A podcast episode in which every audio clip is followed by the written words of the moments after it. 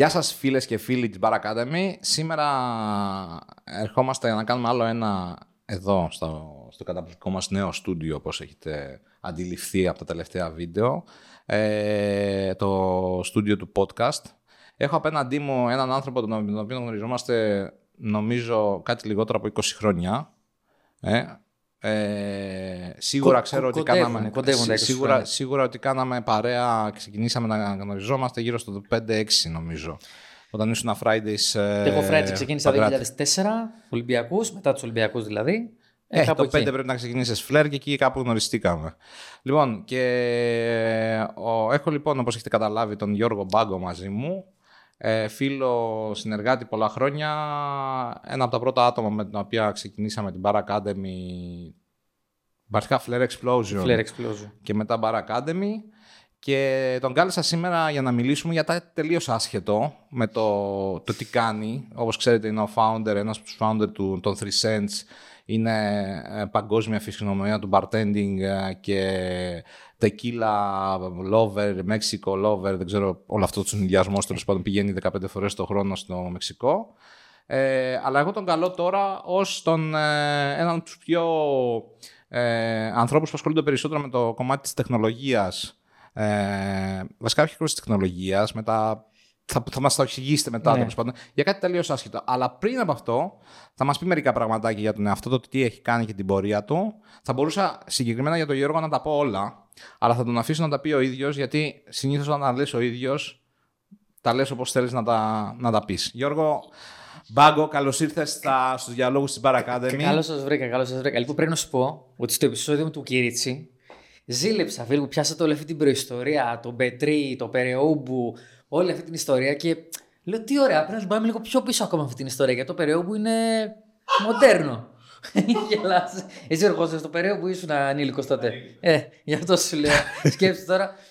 Ήσουν το- ανήλικος. Όχι ρε. Ποιο το, 10, το, το 8. Περαιούμπο- το Περαιούμπο ήταν 8, 9, 10 εκεί ήταν. Κάπου τα- εκεί. Μόλις είχαν ηλικιωθεί, δεν έβγαινα. Δεν πήγαινα σε τόσο ψαγμένα Γι' μέρη. αυτό ανέβασα και εκείνο το post με το, που έχουμε πάει με το Σαράφι στην Κύπρο. Τότε ούτε καν παίζει να μην ήταν κάφλε explosion τότε. Να μην είχε όνομα. Η Bar όχι, όχι, Academy αυτό Flare ήταν, Explosion. όχι, αυτό ήταν αυτό το, αυτό το event που κάνατε. Ήμασταν ήδη Flare Explosion γιατί μας είχε έρθει. Ε, εγώ είχα πάει το 7. Με είχε, με είχε συστήσει ο, ο Δημήτρης ο Ζάπας. Είχα πάει πρώτη φορά σε αυτό το club, το οποίο ήταν το club της εταιρείας Φωτιάδες, όπου είχε τα προϊόντα της Diageo και είχαν φτιάξει ένα lemon club το λέγανε, το οποίο ήταν bartenders από όλο το νησί και τους έκαναν κάτι σαν μπάρσο βασικά, σεμινάριο, γευσηγνωσίες, τέτοια σε ένα ξενοδοχείο. Και πήγα εκεί εγώ για να τους μάθω και καλά φλερ. Και παίζαμε μετά γκολφ εμείς που ήταν το πιο γαμάτο από όλα, συγγνώμη. Golf. Beat. Όντως Ναι. golf. Κανονικό golf. Ναι, ναι, ναι. Ήταν η πρώτη φορά που έπαιξα γκολφ στη ζωή μου. Before Είχαμε it πάει was στο cool. Aphrodite's Hills. Ξανά παίξει μετά στη ζωή σου. Ν- Νομίζω πως έχω ξαναπαίξει άλλη μια φορά, ναι. Δεν, δεν θυμάμαι ακριβώς, νομίζω ότι έχω ξαναπαίξει. Ε, το οποίο είναι ένα άθλημα το οποίο ενδεχομένως θα το δω κάποια στιγμή, γιατί μου φαίνεται ενδιαφέρον. Ε, μ, και μετά, από την επόμενη χρονιά, ήταν, αυτό πρέπει να ήταν το 7. Και το 8, ε, το 7 ήταν πριν ξεκινήσει η Bar Academy, όταν ήμουν ακόμα Friday Fridays. Bartender Fridays κιόλας. Ναι, νομίζω ότι είχα πάρει άδεια από το Fridays και είχα πάει, είχα ταξιδέψει στην, ε, στην Κύπρο. Και μετά Λευκοσία μας είχαν πάει. Ε, πρώτα μας είχαν πάει Λευκοσία και μετά μας πήγαν ταξίδι στο Aphrodite's Hills, το οποίο είναι στο κέντρο του νησιού. Ένα τεράστιο ξενοδοχείο Intercontinental ήταν τότε, τώρα δεν ξέρω τι είναι. Και την επόμενη χρονιά μας στείλαν ξανά και μας λένε θα ξανακάνουμε αυτή την εκδήλωση. Θα θέλαμε δύο bartenders να κάνουν το τέτοιο. Και δεν θυμάμαι τώρα για ποιο λόγο. Νομίζω ότι κάτι, κάτι γινόταν εκείνη την περίοδο. Εγώ δεν μπορούσα να πάω σίγουρα. Και πήγατε εσύ με το Λευτέρη και, και πετάγατε στο, στο μόλ του, του, της Κύπρου πρέπει να ήταν αυτό ενδεχομένως. Γιατί το, το κατάλαβα μετά. Ναι, ναι, ναι. Φλερ με Baileys. Φλε- Φλερ με Μπέιλις. Κολλάγανε όλα τα shaker, γλιστράγανε όλα τα shaker, εντάξει. Challenge, σοβαρό. Μπέιλις paid the bills όπως είπες. Baileys paid the bills. Ε, πλέναμε τα μπουκάλια με σαπούνι και δεν έφευγε. η- Δηλαδή γλιστράγανε ακόμα, δεν καταλαβαίνεις τώρα. Ε, αυτό. Ήμασταν λοιπόν, ε, θες να μας πεις λίγο μερικά Ε, πραγματάκια για το τι κάνεις και μπορούμε να πιάσουμε αυτή τη συζήτηση για πιο μετά, Ναι. αλλά αφού τελειώσουμε το, το, το, το καταπληκτικό θέμα που πιστεύω ότι έχουμε. Ωραία. Ε, αν εξαιρέσουμε λοιπόν τα χρόνια του, του bartending, σταμάτησα να δουλεύω επίσημα σε μπαρ. Αν δεν κάνω λάθος, το. Γιατί δεν τα εξαιρέσουμε τα χρόνια του bartending. Α, να το πούμε Όχι, γι' αυτό. Δηλαδή. κανονικά, ναι. Ξεκίνησε από το mentor, δεν ξέρω, από εκεί Πότε ξέρω. θυμάσαι; ξέρω. Λοιπόν, Καταλήδη ελέφαντα, τα θυμάται. το όλα. θυμάσαι το Μέτρο. Πραγματικά. λοιπόν, στο Μέτρο ξεκίνησα να δουλεύω, που είναι μια καφετέρια στο Θησίο. Το 2002 που ήρθα φοιτητής, λέω. Σαν φοιτητής που κάνω, να κάνουμε οικονομία. Από ξοδεύω λεφτά στο καφέ και στο μπιλιάρδο. Πήγα, γράφτηκα σε ομάδα μπιλιάρδο για να παίζω δωρεάν ε, προπόνηση στο, στο Ready, στο Village τότε, που είχε κάτι Έλα, πόλη. ρε. Το 2. Είχα, Το μόλις, δύο. φύ- είχα μόλις φύγει από εκεί. Και έπιασα δουλειά σε καφετέρια, στο Mentor λοιπόν. Βοηθός σερβιτόρου, σερβιτόρος, μπουφετζή. Και σκάσανε τα, οι Ολυμπιακοί, πανικός, χαμός. Και είναι μια ιστορία που λέω συνέχεια ότι εκείνη την περίοδο ε, είχε τόση δουλειά. Καλά, εννοείται κανάτα ο καφές. Και δεν προλαβαίναμε, ρε. Δηλαδή είχαμε καφέ κανάτα και δεν προλαβαίναμε να φτιάξουμε καφέδες. Ε, είχε τόσο δουλειά που δεν Καφέ πατάγαμε τον φραπέ καφέ. κανάτα, έτσι Συγγνώμη τώρα. σε όλους τους μπαρίστα για αυτό που θα πω. Δεν πατάγαμε τον καφέ τότε. Κάναμε κρά, καράκα από το μήλο και κουμπώναμε τον κούρπ κατευθείαν. Και ξαναλέω, και δεν προλαβαίναμε. Ενώ τώρα είμαστε δόση-δόση, μετράμε γραμμάρια και βγαίνει δουλειά. Δηλαδή, πώς γίνεται; Ε, Δεν, δεν μπορώ να το συνειδητοποιήσω το. Είχατε, είχατε, είναι, έχει περισσότερο κόσμο τώρα που δουλεύει. τότε Μπορεί. σας είχαν, Και τότε είχαμε και φραπέ όμως, ε. τότε σας είχαν κομμάντο. Τότε είχαμε και φραπέ. Δηλαδή είχε, ήταν 50-50 ο Εγώ, φραπές και εγώ, το φορτό εγώ τότε δούλευα στο. Είχα πάει και είχα δουλέψει στο 5 στο Σούκι, νομίζω λεγότανε, στην Αριστοτέλους. Δεν ξέρω ποιο μαγαζί είναι τώρα, νομίζω έχει γίνει Interkel κάτι τέτοιο. Το οποίο ήταν μια καφετέρια όπου πήγα να πιάσω δουλειά όταν δούλευα στο Friday σαν δεύτερη δουλειά. Και σερβιρά το, την πλατεία, στην- ήταν στην Αριστοτέλους ένα, ένα πράγμα το οποίο χωρούσε ξέρω, εγώ, 200 άτομα. Τα, οι μισές παραγγελίες ήταν φραπές. Κάναμε προετοιμασία για να μπορούμε να βγάλουμε το φραπέ που θα βγει Ναι. για αυτούς. Είχαμε γάλατα τέτοια. Πριν μίξ φραπέδες. Ναι. Πριν blend. ε, Κανονικότατα, πριν μπάτσεις καφέ φραπέδες. Λοιπόν, εκεί λοιπόν στο Mentor, μετά την τόση δουλειά, σαν τώρα το θυμάμαι, σκάει ένα ζευγάρι τουρίστες και ζητάνε κάτι μοχίτο. Εκείνη την περίοδο νομίζαμε ότι αν βάλουμε το δυο μου στην κατάψυξη κρατάει, για να μην αγοράζουμε συνέχεια. Και τους βάζω αυτό το πεθαμένο το δυο μου το μαύρο από την κατάψυξη και ολική φράουλα.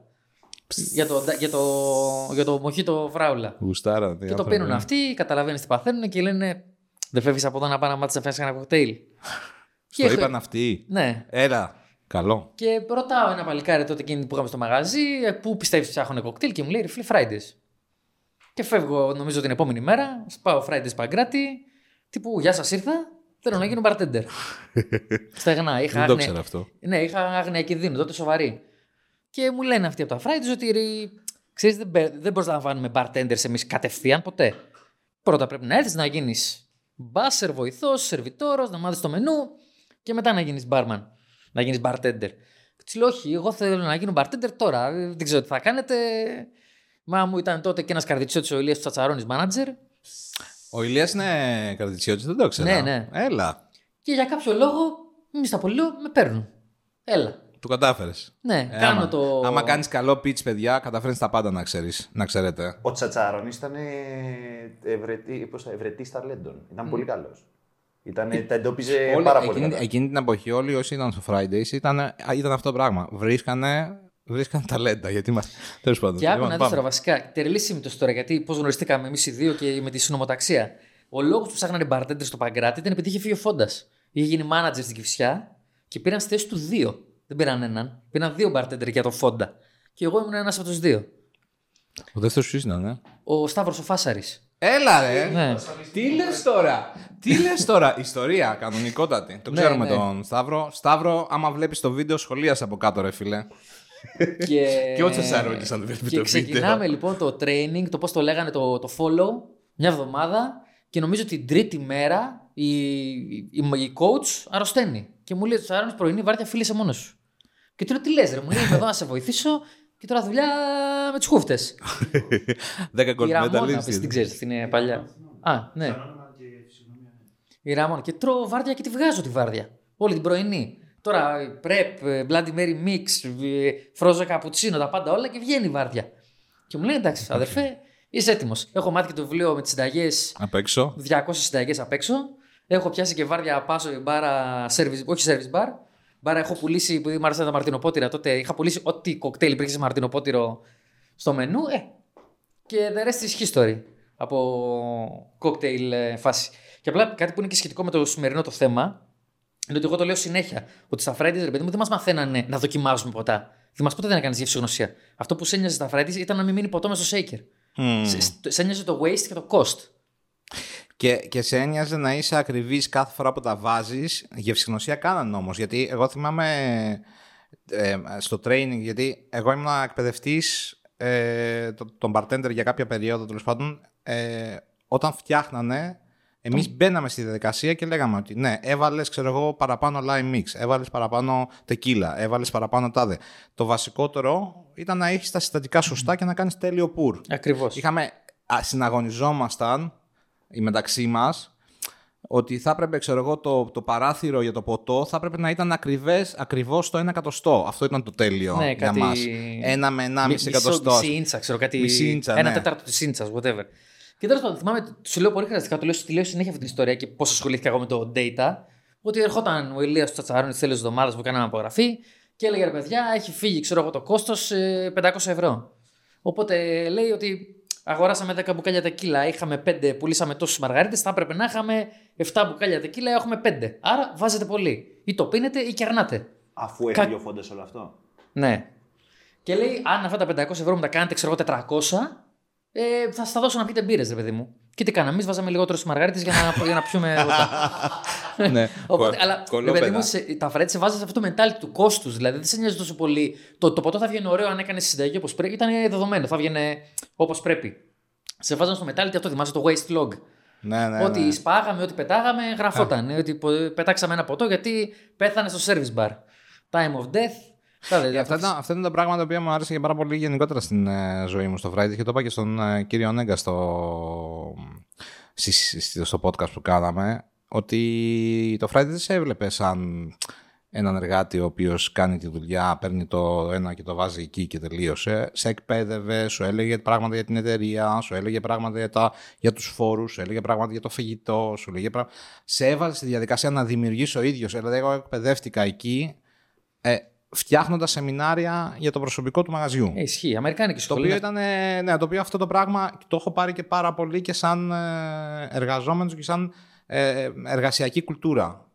Αυτό το πράγμα το οποίο λες είναι ακριβώς αυτό το...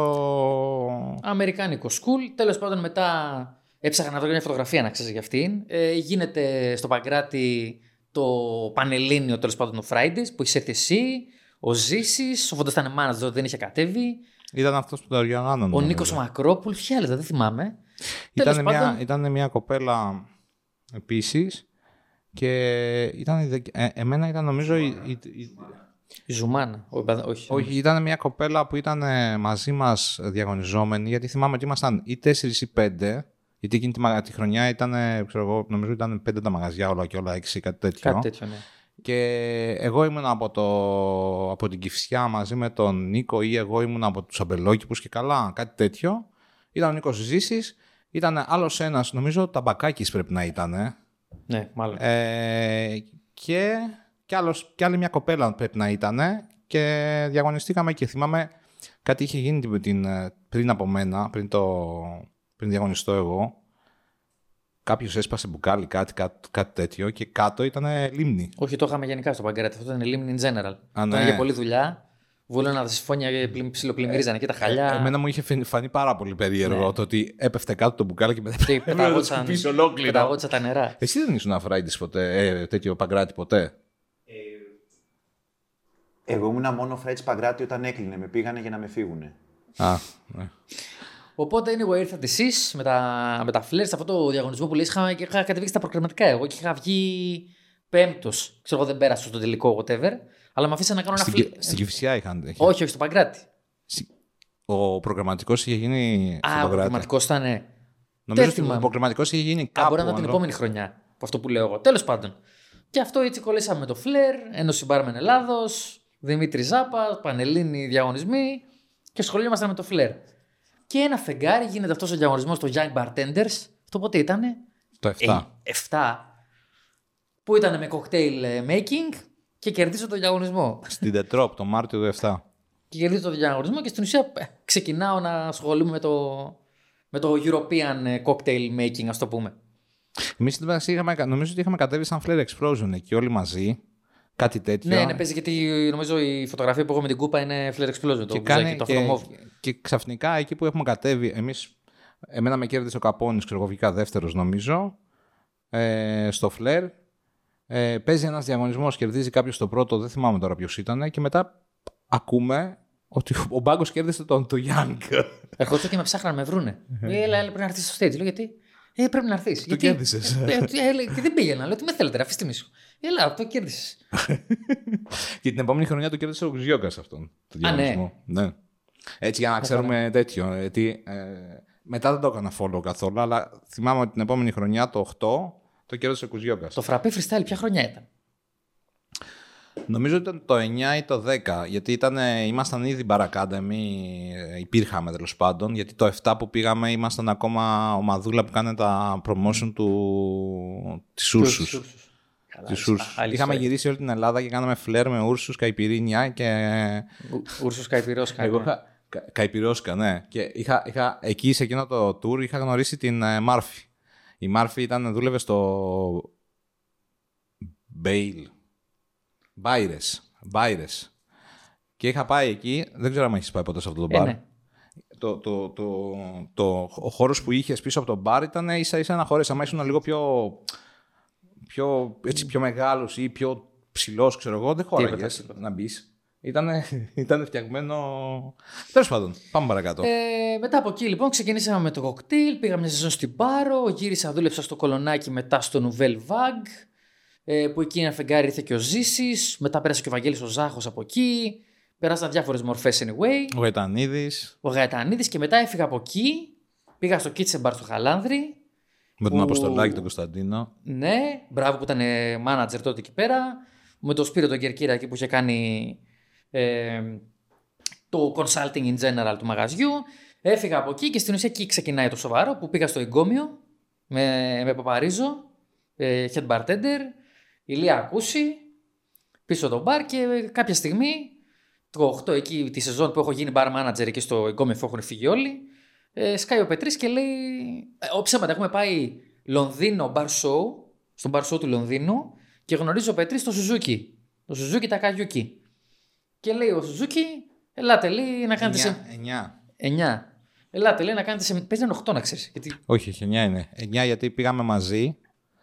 Είχατε πάει εσείς στα σεμινάρια και όλα αυτά. Εγώ δεν είχα πάρει χαμπάρι ότι υπήρχαν σεμινάρια. Δεν είχα περάσει και καλά σε αυτό το bar show. Και την, την ίδια χρονιά, αυτό ήταν καλοκαίρι. Την ίδια χρονιά, τον Οκτώβριο, πήγα στο BCB και έπαθα Ναι, ναι, και τον Οκτώβριο στο BCB. το boom το τεράστιο και από εκεί ήρθε και το... Το 8 σε κάποιον έλεγα τώρα και στο το Βερολίνο ότι είναι, έχουμε, δε- έχουμε 15 χρόνια σερή στο BCB στο Βερολίνο και έπαθε σοκ. Το 8, ναι, το πλέον 9 ξέρω. 9, ναι. 14 χρόνια.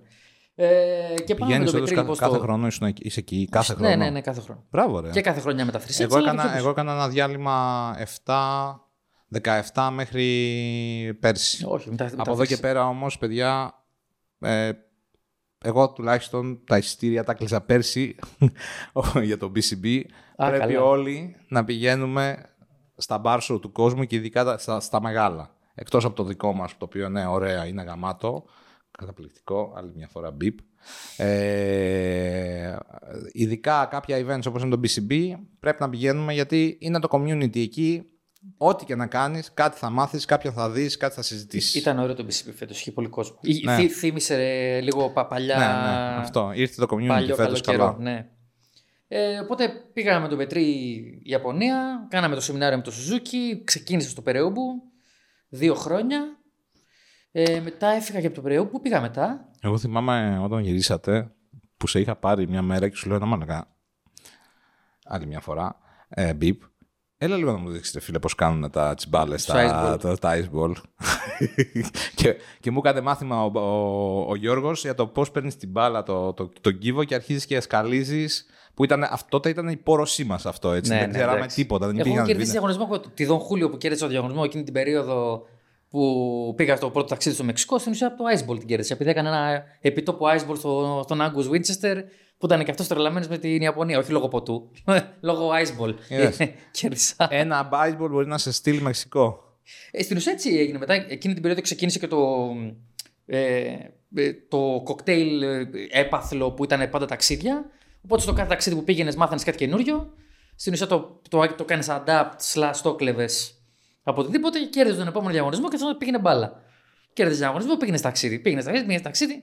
Και κάποια στιγμή, επειδή έστειλε για το Phil Bailey σήμερα, και την περίοδο τρώω ένα flash εγώ να πάω Sydney Bar Show 2010. Μόνος μου. Sydney Bar Week, ναι. Ναι. Θυμάμαι. Και λέω ποιος θα έρθει, εννοείται κανένας. Κανείς. Και λέω θα πάω μόνος δύο εβδομάδες στο Σίδνεϊ. Και δεν, δεν ξέρω καν άνθρωπος στο Σίδνεϊ. Και δεν ξέρω πώς μου έρχεται έτσι η φλασιά και στέλνω στο Steve Bailey, ε, στο Phil Bailey, που, ήταν, που είχε το Café Pacifico. Και του λέω: Χάι, είμαι ο Γιώργος. Έρχομαι, δεν ξέρω κανέναν. Και θα περάσω από το Σίδνεϊ, στο, στη Μελβούρνη τον bar show. Θα περάσω από το Σίδνεϊ μερικές μέρες. Τίποτα, θα έρθω να σε δω. Και αυτό, αυτό το γράφα σήμερα στο group. Και μου λέει: Don't worry, ε, κάνουμε ένα bartenders brunch, λέει εκείνη τη μέρα, εκείνη την ώρα. Και με γνώρισε σε μία ώρα σε όλο το community της Αυστραλίας. Πήγαινε και έλεγε αυτός ο τύπος ήρθε από το διαόλου το. Αυτό ε, για, να... για τον Παρσό. Το Παρσό. Και Έτσι. εντάξει, η σκηνή ήταν διαστημική τότε στο Σίδνεϊ, ακόμα είναι. Ε, δηλαδή και στην ουσία πάρα πολλές ιδέες, πάρα πολλά πράγματα και από αυτά που είδα εκεί, μετά κέρδισα και το Τσαρόνο και έγινα και ambassador για το Νομίζω Τσαρόνο. ότι είχες πάει στο Scout. Πώς λεγόταν το μαγαζί. Όχι Scout. The Round. The Round, την παρά. Με τον, με τον ε, τύπο ο οποίος ήταν. ε, εκείνη την εποχή ήταν ο τρελός επιστήμονας του bartending. Ναι, ναι, ναι. Τον είχε φέρει και μια χρονιά στον Παρσό. αυτό. Ναι, ναι, τον φέραμε. Τον φέραμε ήταν, είχε μείνει από τότε. Δηλαδή, είχες πάει εσύ εκεί, είχες φέρει αυτές τις ιδέες μαζί σου, μου είχες πει ρε, εσύ αυτός είναι super, ξέρω εγώ, και άνοιξε αυτός ένα μαγαζί στο Μόναχο, νομίζω, ή στο Βερολίνο, και πήγα εκεί. Μάθιου Μπάξ, έτσι δεν είναι. Matthew Bucks, μπράβο, αυτός. Και πήγαμε, πήγα εγώ εκεί. Ήταν κάτι τελείως άλλο. Έπαθα πλάκα. Τον κυνήγησα λίγο να τον φέρω. Ήταν πολύ δύσκολο να. Γιατί είναι και- και πέρα από το ότι είναι από την Αυστραλία. Ήταν ρε παιδί μου και σε ένα bar show στην Τεχνόπολη, νομίζω, ή στο πρώτο στην Τεχνόπολη, στη δεύτερο, στο δεύτερο. Τον φέραμε και έκανε παρουσίαση. Ο οποίος βέβαια. Εντάξει, ήρθε ο άνθρωπος, έκανε την παρουσίαση. Τέλος πάντων, είδε λίγο τον bar show και μετά πήγε στην Ιταλία. Γύρισε όλη την Ιταλία. ναι, ναι, ναι. Οπότε τον βοήθησε και το, να κάνει και το ταξίδι. Αυτά. Ε, οπότε πολύ πάνω σε αυτό το διαγωνισμοί και τα σχετικά κάνει και ένα διαγωνισμό το 2010 το Πολομάρι, το Ούζο. Πολύ ωραίο το κονσεπτάκι, ότι δεν κάνανε δια- open διαγωνισμό, διαλέξανε 8 bartenders ε, και τύπου ήταν ε, by appointment ρε παιδί μου ο διαγωνισμός. Κερδίζω εγώ μια ποτάρα που ήταν ε, gin basil smash αλλά επειδή έχεις το, το ούζο στο χρώμα που γίνεται γαλακτόδες λέω πώς θα το κάνουμε αυτό gin basil smash 60 ml πλωμάρι και λεβάντι, λεβάντα σιρόπι αντί για κανονική ζάχαρη. Μεγάλο ποτό, σοβαρά τώρα, ποτάρα σοβαρή, για ούζο. Άντε γεια. Λοιπόν, και το δώρο τότε ήταν. Ε, το, νομίζω διαγωνισμό ήταν κάπου το Μάιο και το δώρο ήταν ε, BCB την, το χειμώνα. Και λέω εγώ, παιδιά, εντάξει, δεν περίμενα να κερδίσω, λέω, αλλά λέω δεν μπορώ να πάω όλο στο BCB γιατί είμαι φαντάρος. Και λέω, θέλετε, λέω, τι budget είχατε για το BCB. Λέω, βάλει, φέρετε μου αυτό το budget, να βάλω εγώ τα υπόλοιπα να πάω Νέο Ορλεάνη. Ε, Τέλος of the Cocktails που ήταν τον, ε, πριν μπω, ήταν τον Ιούλιο. Ε, λένε αυτοί, οκ, λέει, εντάξει, θα σου βάλουμε όλο το εισιτήριο, λέει. Μια χαρά. Έμενε το ξενοδοχείο. Ε, έχουν στείλει τότε τα παιδιά από το Famous, ε, Γιάννη Πετρή με τον Πολάτο και τα σχετικά. Λέω, παιδιά. Γιάννης Πετρής, πολλά του VIB τότε. το Ναι, ο, ταξίδι. ο Τζερίκο έχει κερδίσει το σκίνο εκείνη τη χρονιά που είναι πάλι το δώρο Ναι, Tales of the Ορλεάνη. Cocktails. Εγώ έχω κάνει, πώς το λένε, κατάληψη στο δωμάτιο του Πολάτου. Μένει πολύ μαζί παρεάκι στη Ζουλά, στη Νέα Ορλεάνη. Και τέλος πάντων πάμε και βλέπουμε ένα σεμινάριο με τον Darcy O'Neill που έχει βγάλει το καινούργιο του βιβλίο, το Fix the Pumps. Που είναι για την ιστορία της σόδας. Με τον Τζερίκο το κάνουμε αυτό το σεμινάριο ε, και παθαίνουμε σοκ με τις σόδες και το research του Darcy και την ιστορία του ναυσιδικού. Και εκεί ξεκινάει το μικρόβιο των 3 cents. Αυτό είναι 10. Νομίζω ότι έβγαλε το βιβλίο και πήγαμε 11. Τώρα εκεί, εκείνη η 11. περίοδος είναι λίγο μπλέρι. Ξέρεις, για ευνόητους λόγους. Λίγο τα χρόνια και Εγώ του τα χάνω θυμάμαι, λίγο. εγώ, θυμάμαι, εγώ θυμάμαι επειδή ο Τσιρίκο κέρδισε τον πρώτο, ο οποίος ήταν στον Ταλού, στο Da Vinci. Νομίζω ότι στο Da Vinci ήμασταν το 10. Αλλά τέλος πάντων δεν έχει σημασία. Μπορεί, μπορεί. Δε- Σου λέω τα χάνω λίγο και τότε δεν είχαμε iPhone που η κάθε φωτογραφία σου λέει την ημερομηνία. Εγώ έχω, πρέπει, άμα δηλαδή μου το δώσει στο κινητό θα το, το θυμάμαι γιατί τον είχα βγάλει φωτογραφία τον. ε, Τυχαία είχα βγάλει φωτογραφία τον, ε, τον νικητή και τον Κυρίτσι, ο οποίος είχε βγει δεύτερος. Μπράβο. Ε, λοιπόν, και κάνουμε αυτό το σεμινάριο. Εκείνη την περίοδο ο Νίκος με το Φόντα αποφασίζουν να κάνουν το, τον Ντόσα Γκάβε. Οπότε γενικά συνέβαιναν πολλά πράγματα εκεί. Δηλαδή ταυτόχρονα. Αυτό ήταν το 11. Αυτή η μπλούζα την έβγαλα από τη- τα αρχεία. Είναι το πρώτο original ε, μπλουζάκι Dos Agaves. Ε, οπότε ανοίξα το μαγαζί. Εντάξει, Dos Agaves πέρασε στην ιστορία, μπαρούκλα και τα σχετικά. Εκεί ξεκινήσαμε να κάνουμε την grapefruit soda. Με όλα αυτά που είχαμε μάθει από το σεμινάριο. Και μετά γίνανε τα 3 cents. 11-15 αυτό. Το Ντόσα Γκάβες. 11-15. Τέσσερα χρόνια. Προσπαθώ να φέρω το Φόντα να, να μιλήσει, αλλά. Εκεί θες πολλά μπιπ. Δεν πειράζει, θα τα βάλουμε. αλλά ελπίζω κάποια στιγμή να έρθει. Ε, ωραία. Και τώρα είσαι. Τώρα τι, ε, πέρσι έγινε αυτή η διαδικασία με την. Πέρσι, πρόπερσι, τέλος πάντων, δεν θυμάμαι κάποια, Πέρσι, κάποια πέρσι. στιγμή. Έγινε η διαδικασία της πώλησης των 3 cents και, σ- και ασχολείσαι ως ενεργό μέλος της ομάδας των 3 cents ως founder της εταιρείας, συνεχίζεις και κάνεις τον, ε, το- τα ταξίδια και δηλαδή είδα προχθές ότι ήσουν α, στην, στο Βουκουρέστι Ρουμανία, στο ναι. αντίστοιχο μπάρσο εκεί που Ε, τώρα, τις, ε, τώρα στην ουσία, ε, εδώ και δύο εβδομάδες, εγώ είμαι ο διευθυντής GM, ξέρω εγώ, πες το πώς θες, οι τίτλοι δεν το...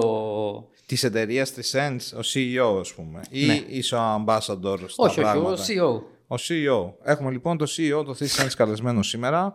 Ε, Μιχάλη, βάλε αυτόν τον τίτλο. Ε, CEO. εταιρεία που θα γίνει billion dollar company. Αυτό. λοιπόν, πάμε παρακάτω. Και Ε, παίζεις τέννη. Παίζω τέννις, φανατικά. Ε, πολλοί παίζουν παντελάκι οι, bar, οι bartenders, πάντελ. Ε, ε, στην ουσία full time job. συν- Τα, εντάξει, τα 3 cents.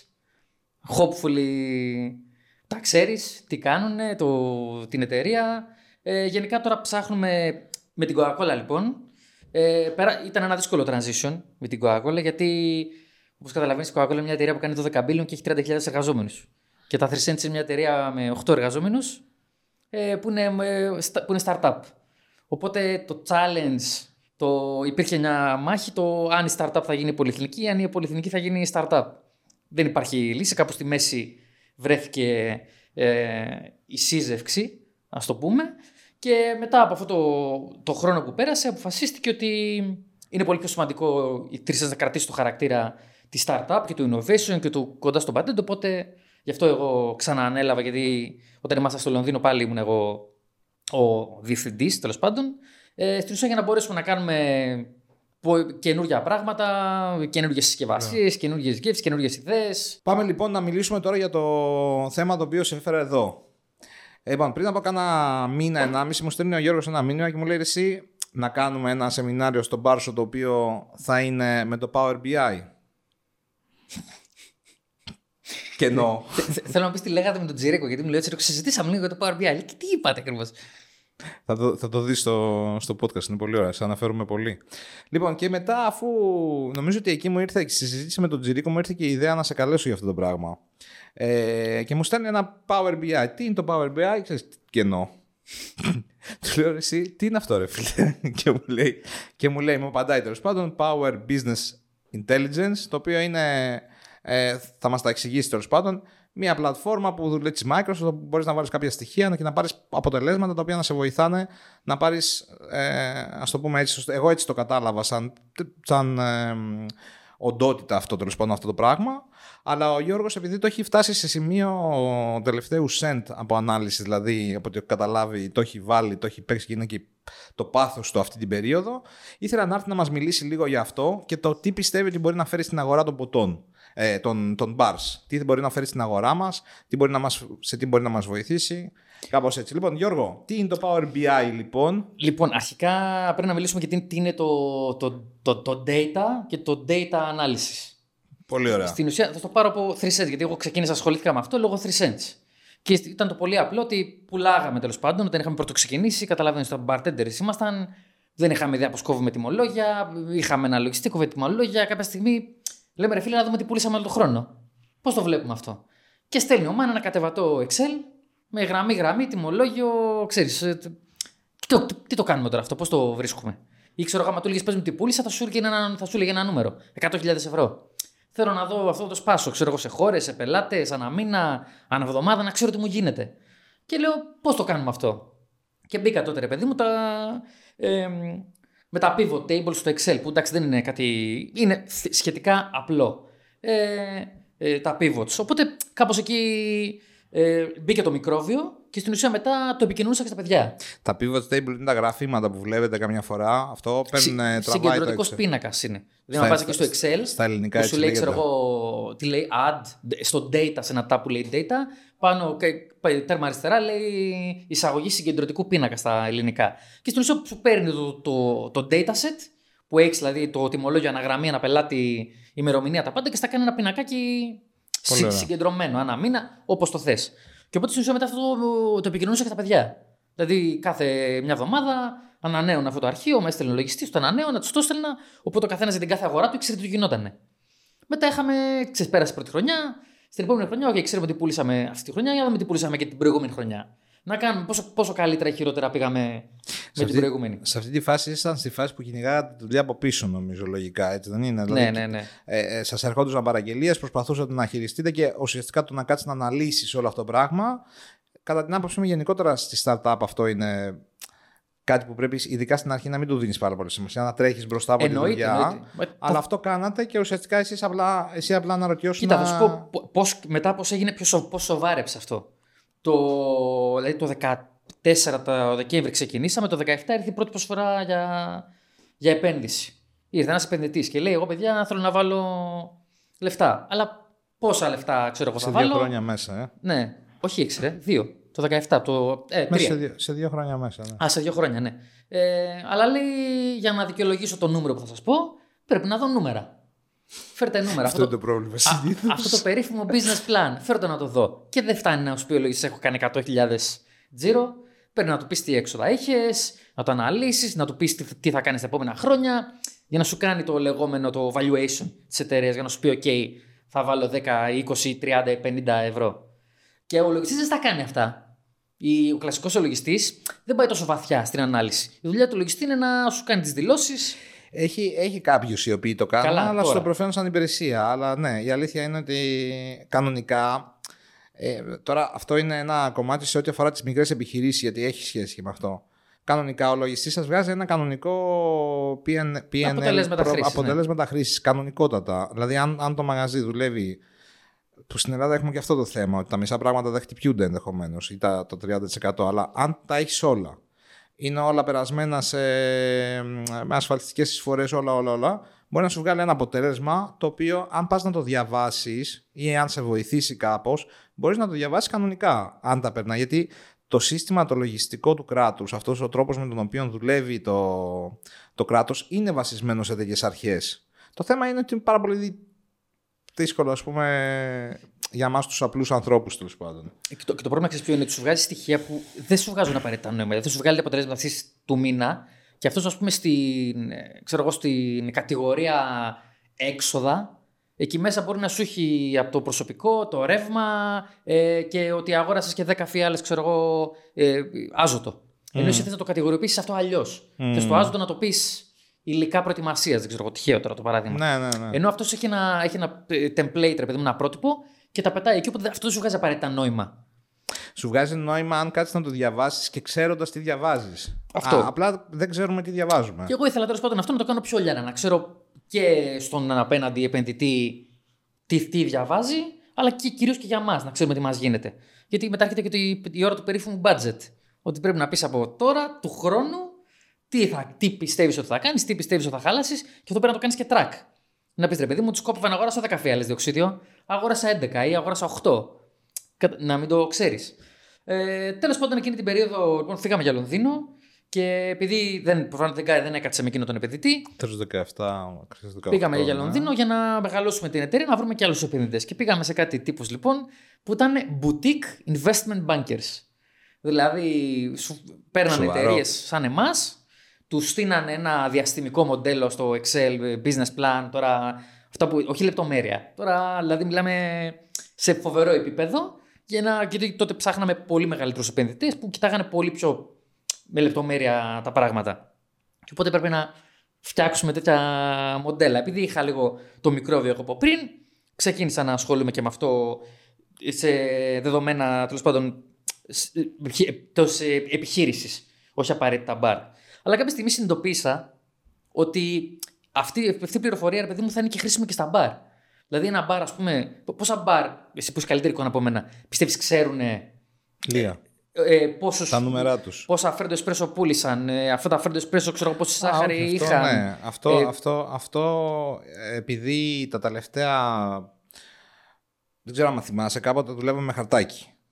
Πώς δεν θυμάμαι. Ωραία. Ε, υπάρχουν μαγαζιά ακόμα που δουλεύουν με χαρτάκι. Είναι 2023. Καλά, υπάρχουν μαγαζιά που δεν έχουν κάρτες, αλλά ναι.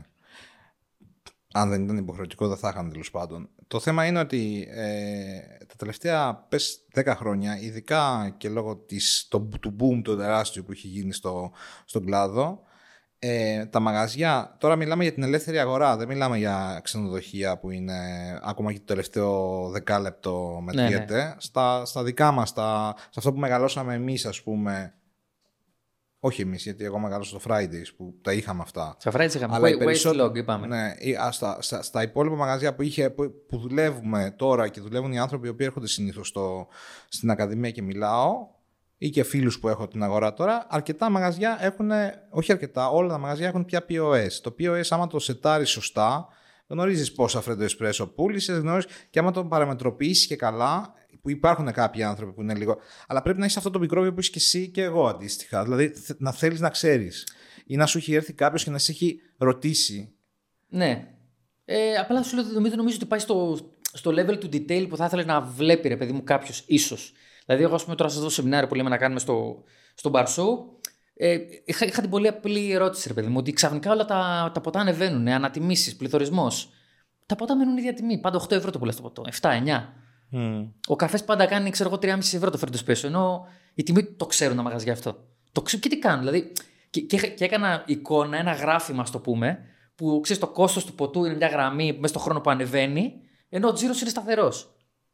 Δηλαδή, δεν θα έπρεπε να το κοιτάει αυτό μια επιχείρηση να πει ρε παιδί μου ότι ξέρεις τι, ανεβήκανε ρε φίλε τα lime, ότι το κόστος του μοχίτο μου από 2 ευρώ ε, πήγε 2,10 το Μάρτι, 2,30 το καλοκαίρι ε, και εμένα η τιμή μου είναι πάντα σταθερή. Fine, δεν μπορώ να ανεβάσω απαραίτητα τις τιμές, αλλά το ξέρω. Το βασικό, το βασικό εδώ είναι ότι το tracking δεν γίνεται σωστά γιατί όταν έχεις πωλήσεις οι οποίες δεν καταγράφονται ε, δεν μπορείς να κάνεις σωστό tracking σε αυτό το πράγμα. Πρέπει δηλαδή η απόφαση που πρέπει να πάρεις συνήθως είναι αν θα μπορώ να το ελέγχω όλο σωστά ή αν θα προσπαθώ να επιβιώσω σε εισαγωγικά και όντως και όχι μόνο σε εισαγωγικά αν μπορώ να επιβιώσω από τους φόρους που υπάρχουν στην Ελλάδα πάνω στο, στη λειτουργία της επιχειρήσης. Μεγάλο θέμα αυτό. Αυτό είναι το, το, η απόφαση. Κοίτα, επειδή του, με, μίλαγα με διάφορους ρε παιδί μου πώς το σκεφτόμουν το σεμινάριο και στα καλά κυρίως εστιατόρια ρωτάω, αλλά και σε πολλά μπαρ ας πούμε, γνωστά λένε ότι το 70% πλέον είναι κάρτα.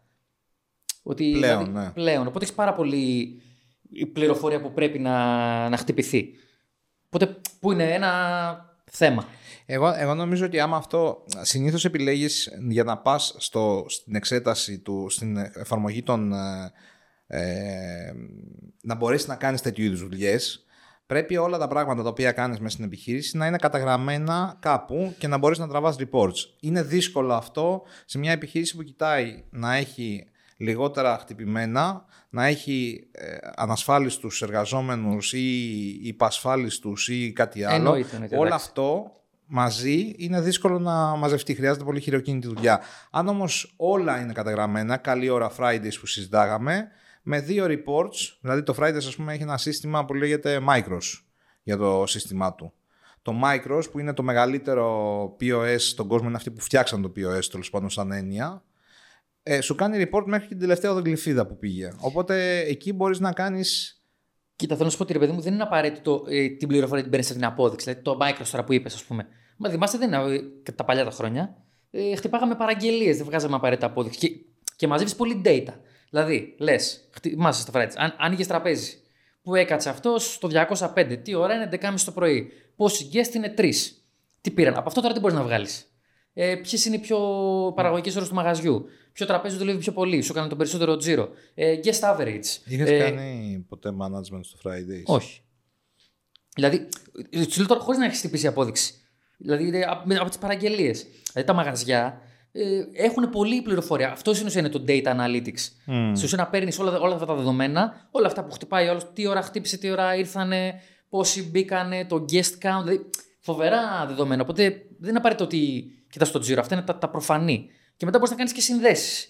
Δηλαδή, ποια μέρα εκείνο το τραπέζι είχε δουλειά και μπορεί να βρει βρεις ένα διαμαντάκι. Ότι ξέρεις τι, εκείνο το τραπέζι, ας πούμε, μπάζει. Δεν ξέρω, κάνει κρύο. Ε, τετάρτη, Ναι, ναι, ναι. τις, ξέρω εγώ, τι- τα πρωινά 11 ώρα, αυτό το τραπέζι δεν δουλεύει ποτέ. Τώρα σε Έτσι. πάω πολύ μακριά. Έχει ήλιο. Ναι, έχει αυτό ήλιο. μπορεί να σημαίνει αυτό, ναι. Άμα το κουνήσουμε, μετά μπορείς να τα δεις. Δηλαδή, θα είναι... Αλλά είναι ρε παιδί μου να. α, Τώρα ε, αυτό εντωμεταξύ είναι λεπτομέρεια. Ναι, ναι, το σίγουρος πήγα, ότι- το- το- είμαι το- σίγουρος ότι άμα το ακούσει κάτι θα πει. Τι λένε, ρε. Θα κάτσω. Κι όμως, έχω, πά- έχουμε- έχω πάει σε μαγαζί ε, μεσημεράκι όπου δεν καταλάβανε για ποιο λόγο ένα συγκεκριμένο μέρος του μαγαζιού δεν ήταν γεμάτο. Άμα κάτσεις να το σκεφτείς, κάτι γινόταν εκεί. Τι γινόταν Κάτι- εκεί; κάτι συμβαίνει, Έκανε ναι. ζέστη από τον ήλιο γιατί από πάνω είχε μια τέντα η οποία ήταν ε, λες και ήταν καμίνη. Οπότε καθ, κανείς δεν καθόταν γιατί με το που καθόσουν μετά από δύο λεπτάκια αρχίζεις να, να υδρώνεις.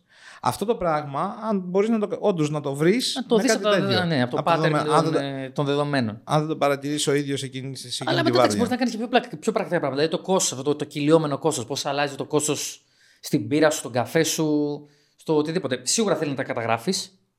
Ε, ε, είναι ένα κόστος αυτό. Δηλαδή σε, μαγα... σε μαγαζιά και στο εξωτερικό έχουν άνθρωπο και κάνει μόνο αυτή τη δουλειά. Περνάει τιμολόγιο γραμμή-γραμμή. Δηλαδή ο λογιστής θα σου κάνει, θα σου πάρει το τιμολόγιο του μανάβη και θα σου πει Κώστας Μανάβης 1000 ευρώ. Done. 1000.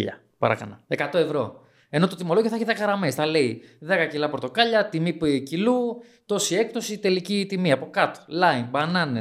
Τα πάντα. Δηλαδή αυτό που θέλουμε εμείς, όσο, όσο περισσότερη πληροφορία περάσουμε, τόσο περισσότερο βάθος μπορούμε να έχουμε στην ανάλυση. Εγώ θα σε φέρω στο κομμάτι που εγώ καταρχήν σε ό,τι αφορά τις, ετε- τις, τα, τα μαγαζιά, τις μικρές επιχειρήσεις, δηλαδή επιχειρήσεις που κάνουν μέχρι 500 χιλιάρικα περίπου τζίρο, που είναι μεγάλο ποσοστό της ελληνικής ε, αγοράς, είμαι της άποψης ότι το συγκεκριμένο κομμάτι πρέπει να το έχεις, δηλαδή το data, data ε, ας το πούμε control, ας το πούμε, μην πω data driven decisions, το data control, να, να, κάνεις, να έχεις ένα σύστημα για να τα καταγράφεις αυτά τα πράγματα, Είναι σοβαρό του τζίρο, εννοείται. Αλλά θα σα πάω και λίγο σε όψη διακόπτω. Πάω λίγο πιο μακριά. όχι για να με Μιλάς για ένα διακόπτεις. μαγαζί. Υπάρχουν α, α, άνθρωποι που έχουν δύο και τρία και τέσσερα και πέντε μαγαζιά. Ναι, δηλαδή ναι, δεν- ναι. δεν θα θέλεις σε μια οθόνη να βλέπεις και το σύνολο, τι έχουν κάνει όλα σου τα μαγαζιά μαζί, και σε τζίρο και σε έξοδα, και το κάθε μαγαζί ξεχωριστά, και, μπορεί- το κάθε προϊόν. Δηλαδή, μπορεί να θες να δεις πόσο τζιν πούλησε στο σύνολο. Θα έρθει. Ε, μια, πας να κάνεις Έχω- συμφωνία αύριο μια Δε- εταιρεία; δεν έχεις δύο όμιλου στην Ελλάδα. Εγώ νομίζω ότι υπάρχουν ένα-δύο όμιλοι που το κάνουν πολύ καλά αυτό. Το, το, το, το, Μεγάλη το, εννοείς. Ε, Όπως περιέγραψες, ας πούμε. Με δύο μαγαζιά, τρία μαγαζιά, υπάρχουν άνθρωποι οι οποίοι το κάνουν αυτό το πράγμα. Α, α, εγώ αυτό που ήθελα να, να πω σαν σχόλιο είναι ότι εμείς έχουμε ένα πρόγραμμα εδώ το οποίο λέγεται ε, Management for Horeca. Ωραία. For Horeca Businesses. Μέσα σε αυτό το σεμινάριο έχουμε πράγματα που αφορούν τα οικονομικά. Δηλαδή, τους βάζουμε στη διαδικασία να κάνουν κοστολόγηση, να κάνουν το budget, να, παίρνουν το, να, να, να φτιάχνουν τις αποθήκες τους και από εκεί και πέρα και προσπαθούμε, δεν είναι τόσο εύκολο, ειδικά άμα δεν είσαι κοντά, να τους περάσουμε την έννοια το ότι πρέπει να, να βλέπεις κόστη για να παίρνεις πιο σωστές αποφάσεις γενικά. Μπράβο, μπράβο. Για να κάτσεις να το κάνεις αυτό το πράγμα όμως, εγώ το κάνω και σαν κομμάτι του μαθήματος. Δηλαδή, όταν, η άποψή μου είναι ότι μέχρι ένα τζίρο 500.000 περίπου, το κόστος που έχεις για να μπορέσεις να το χειριστείς με αυτόν τον τρόπο είναι πολύ μεγαλύτερο από αυτό που κερδίζεις στο τέλος της ημέρας. Δηλαδή, ο ένας άνθρωπος είναι 20.000 το χρόνο. Άμα εσένα τα κέρδη σου είναι 50, το να δώσεις Καλά, τα δεν το 20 συζητάμε. Στο... Ναι, αλλά στα 500.000 πόσα κέρδη έχεις; Όχι, όχι, ναι, θέλω να σου πω ότι αν ε, έχεις ένα dedicated person για αυτό το πράγμα, ναι, δεν Ναι, βγαίνει. πρέπει εσύ να το κάνεις με κάποιο τρόπο ή να βρεις την τεχνολογία. Δηλαδή, εσύ μου είχες πει κάποια στιγμή. Μαζί το. συ- Νομίζω ότι από σένα το είχα. Νομίζω ή εσύ ο Νταφόπουλος μου το είπε ή ο Τσιρίκος, ένας από τους τρεις. Ήμασταν κάπου στο. στη, στη Ρώμη, νομίζω. Και σε βλέπω και παίρνεις ρε παιδί μου μια απόδειξη, τη βγάζεις φωτογραφία ή εσένα ή κάποιον άλλον και μου λες: Δες εδώ ρε φίλε, έχουμε, έχουμε ένα πρόγραμμα το οποίο βγάζει τη φωτογραφία λέει, και το συνδέει μου λέει κατευθείαν με, το, Το με, ERP. την τράπεζα, με την τράπεζα και το ERP μας και το πηγαίνει και στο λογιστή. Τώρα αυτό το πράγμα έτσι όπως το είδα εκείνη την ώρα λέω καλά αυτό τώρα αν μπορούσες να το κάνεις στο μυαλό μου τώρα αυτό αν μπορούσες να το κάνεις με όλα τα τιμολόγια στην Ελλάδα που δεν υπάρχει αυτό το σύστημα. Παιδιά, προσπάθησα φέτος να το Και βρω. Θα σου πω και γιατί δεν υπάρχει. Το έχω αναλύσει. Είναι πολύ δύσκολο το, το, το ελληνικό λογιστικό, το γε- γενικό λογιστικό σχέδιο. Είναι ελληνική πάτεντα. Ναι. Δηλαδή, δεν- όλος ο κόσμος έχει ένα πολύ πιο απλό λογιστικό Είναι τόσο δύσκολο Μοντέλο. σε σχέση με, και με την Όλα Ιταλία, αυτά ας πούμε. τα, τα, δηλαδή στην Αγγλία είχαμε το Zero, το λέγανε το Ναι. πρόγραμμα, που ήταν μια startup. Αλλά έχει και άλλα αντίστοιχα που έχουν applications είναι πάρα πολύ σύγχρονα. Ε, Για να κάνεις adapt αυτό, από εκεί ρε παιδί μου, μπορείς να κάνεις κατευθείαν δήλωση ΦΠΑ μέσα Ναι. από το πρόγραμμα. Ενώ εδώ ας πούμε, τα, είναι, είναι τελείως διαφορετικό. Οι, οι κωδικοί, οι λογαριασμοί και οπότε οι λογιστές πάνε να κάνει πολύ πιο manual πράγματα. Και αυτό, ας πούμε, απλά δεν έχει κάτσει η κάθε Zero να κάνει adapt το σύστημά της στο ελληνικό μοντέλο, γιατί αυτό που λες, ότι πόσα θα βγάλει από την Ελλάδα, 500 χιλιάρια, πώς θα της κοστίσει το Για να το setup, ε, 450. Οπότε σου λέει Ούτε καν ασχολούμαι. δεν θα ασχοληθώ. Το ίδιο, το ίδιο σύστημα, βασικά αυτό το σύστημα το οποίο λες, η απλότητα του συστήματος, ε, δεν ξέρω άμα βοηθάει μόνο σε αυτό το πράγμα σαν τέτοιο, αλλά έτσι όπως το λες, επειδή είναι πιο εύκολο, το ίδιο πράγμα ακριβώς γίνεται όταν έχεις στην Κύπρο. Αυτό το πράγμα, στην Κύπρο μπορούσες να κάνεις εσύ ο ίδιος, δεν χρειάζεται να κάνεις Έτσι κάτι. ακριβώς. Εσύ ο ίδιος δήλωσε ΦΠΑ, να δηλώσεις του εργαζόμενου σου. τέτοιο. Οπότε ουσιαστικά το μόνο που έκανες είναι να μια φορά το χρόνο έναν έλεγχο και τέλος. Τέλος. Ναι, πώς το λες. Αυτό είναι αυτό που λέμε το νομικό και το φορολογικό πλαίσιο που προσελκύει επιχειρήσεις και επενδύσεις. Στην Ελλάδα είναι πάρα πολύ δύσκολο αυτό. Τώρα, αν αυτό είναι το, αυτό είναι το ένα κομμάτι. Αυτό είναι το νομικό κομμάτι του και, και το φορολογικό, όπως είπες. Εγώ πιο πολύ κοιτάω το, Το πρακτικό. το πρακτικό. Και στην ουσία κάπου εκεί έρχεται το Power BI, δηλαδή το που έλεγες ότι στο management κάνετε αρχεία ε, κοστολόγηση και τα σχετικά. Το πρόβλημα εισαγωγικά είναι ότι αυτά τα αρχεία είναι static. Δηλαδή για να πάει να αλλάξεις την τιμή του, του gin, πρέπει να πας χεράτα σε αυτό το Excel και να το αλλάξεις. Και θα το αλλάξεις, ε, το, ε, το λέμε είναι, είναι hard coded. Δηλαδή γράφει 20 ευρώ και το 20 ευρώ δεν αλλάζει. Ούτε, ούτε θυμάσαι τι είχε πριν Μμμ. το προηγούμενο κελί. Στην ουσία, το, το Power BI είναι ένα εργαλείο. Στην ουσία, αντί για Excel, είναι ένα εργαλείο της Microsoft. Αυτό η μαγεία του είναι ότι μπορεί να συνδεθεί κατευθείαν με, το, με ό,τι σύστημα χρησιμοποιείς, παραγγελιοληψία στο ERP σου και τα σχετικά μιλάει live. ERP να πούμε. Ή όλα αυτά τα συστήματα παραγγελιοληψίας. Enter- ε, ε, enterprise Resource ER Resource Program. P ε, Program. Κάτω λίγο ένα Google search εσύ Μιχάλη. Δεν θυμάμαι πώς επιβαίνεται αρχικά. Είναι και γραμματέας τώρα. Κανονικά. Πάρε το πες το μου σε Έγινε και λίγο. γραμματέας. Ε, Πες μου οπότε τα- λοιπόν το τι- Power BI τι θέλω να ψάχνω. σου πω- Power BI ψάχνω, τι ψάχνω. Όχι, όχι. Όχι, ERP. ERP. Τι σημαίνει ERP, από πού βγαίνει το αρχαίο; Είναι Enterprise Resource System ή Program ή Enterprise Resource Planning. Planning. Αυτό. Ε, οπότε λοιπόν το Power BI στην ουσία συνδέεται live με τη, με τη βάση, οπότε τραβάει δεδομένα σε. Οριακά μπορείς να το κάνεις και σε κάθε τιμολόγιο που κόβεται να, να το βλέπεις στο σύστημά σου. Και οπότε αυτό σου κάνει, ρε παιδί μου, ότι η τιμή, ο μέσος όρος της τιμής του Lime, ας πούμε, με κάθε καινούργιο τιμολόγιο που έρχεται αλλάζει. Μμ. Οπότε βλέπεις, ρε παιδί μου, live πληροφορία. Δεν χρειάζεται να πάει να κάνεις. Να ανοίξεις το Excel, να πάει να βρεις εκείνο το κελί, να αλλάξει το τέτοιο, να ανανεωθούν όλα τα υπόλοιπα. Το κάνει το κάνεις μία φορά, το setup, και αυτό τρέχει. Και βλέπεις, δεν τις πωλήσεις σου. Δεν έχω κάνει ένα ωραίο, σε αυτό το σεμινάριο ένα ωραίο chart που είναι ο μήνας και σου δείχνει ξέρω, πώς είχε πάει ο προηγούμενος, πώς πάει ο τωρινός και πού ήταν το budget σου. Ξέρω, που... Και βλέπεις πόσο διαφορά έχεις από πέρυσι, ποια ήταν η καλύτερη σου μέρα. Αλλά τύπου with a click of a button, επειδή μου ανοίγεις ένα... την εφαρμογή και το Power BI έχει και app. Και μπαμ, δηλαδή μέσα σε ένα δευτερόλεπτο έχεις δει πώς πάει η μέρα. Οπότε εσύ αυτό που έχεις κάνει είναι στο συγκεκριμένο σύστημα, ας πούμε, έχεις πάρει. Ε, Λες, ρε παιδί μου, πας στο ένα μαγαζί τέλος πάντων, το οποίο χρησιμοποιεί καταρχήν ERP, που είναι το βασικό. Ε, Κάτι θα έχει για έτσι, να. Πρέπει να έχει κάτι τέλος πάντων, ένα σύστημα παραγγελιψιών και, ένα, και μια αποθήκη με κάποιο τρόπο, άμα είναι λίγο πιο τέτοια. Και πηγαίνεις και θεωρητικά έχεις φτιάξει ένα σύστημα που κανονικά συνδέεσαι σε αυτά τα δύο και σου δίνει το reporting σαν. σαν ε, Έτοιμο ένα standard template, ρε παιδί μου, και βλέπεις, αλλά μπορεί- α, το, το καλό είναι ότι είναι, ε, κάνει, το κάνεις όπως θες. Δηλαδή, εσύ μου λες, θέλω να βλέπω συγκεκριμένα πόσο καφέ, ποιος ήταν, ε, ποια ώρα πούλησα παραπάνω καφέ. Ένα μπαρ μπορεί να θέλει να δει ποιο ήταν το νούμερο ένα best selling ποτό, ξέρω εγώ, ή κατάλαβες. μμ. Πού ήταν το κόστος του, πόσοι σερβιτόροι δούλευαν στη βάρδια, ε, ποια βάρδια, ποια ώρα, πώς μπορεί να κάνει optimize, ρε παιδί μου, το, το προσωπικό του, κατάλαβες, να κουνήσει λίγο τις βάρδιες. Τέτοια πράγματα. Αυτό τώρα, έτσι όπως το έχεις δει από την έρευνά σου, συνδέεται και με τα, με τα συστήματα που έχουν να κάνουν με, τα, με τη μισθοδοσία, τα... Ναι, α- αν υπάρχουν τα, τα, που περνιούνται δεδομένα, το θέμα είναι σε τι μορφή περνιούνται και πώς μπορούμε να τα πάρουμε. Ναι, αφού. Θε- Έχεις δοκιμάσει, ας πούμε, τώρα ερωτήσεις πολύ πρακτικές.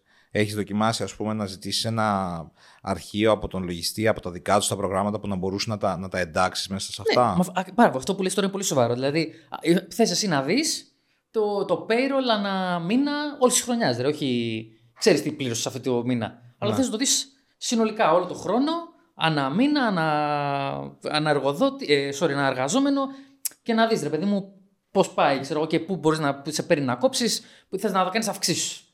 Θες να δεις ποιος είναι να, να συνδέσει το performance, ποιος ας πούμε Πουλάει. ποιος πουλάει για να, για να το ανεβάσει το τζίρο. Πώς θα το κάνεις αυτή τη σύνδεση; Α πούμε, αυτό το, α, με το data analysis μπορείς να κάνεις τέτοια, τέτοια πραγματάκια. Που ο λογιστής δεν θα το κάνει.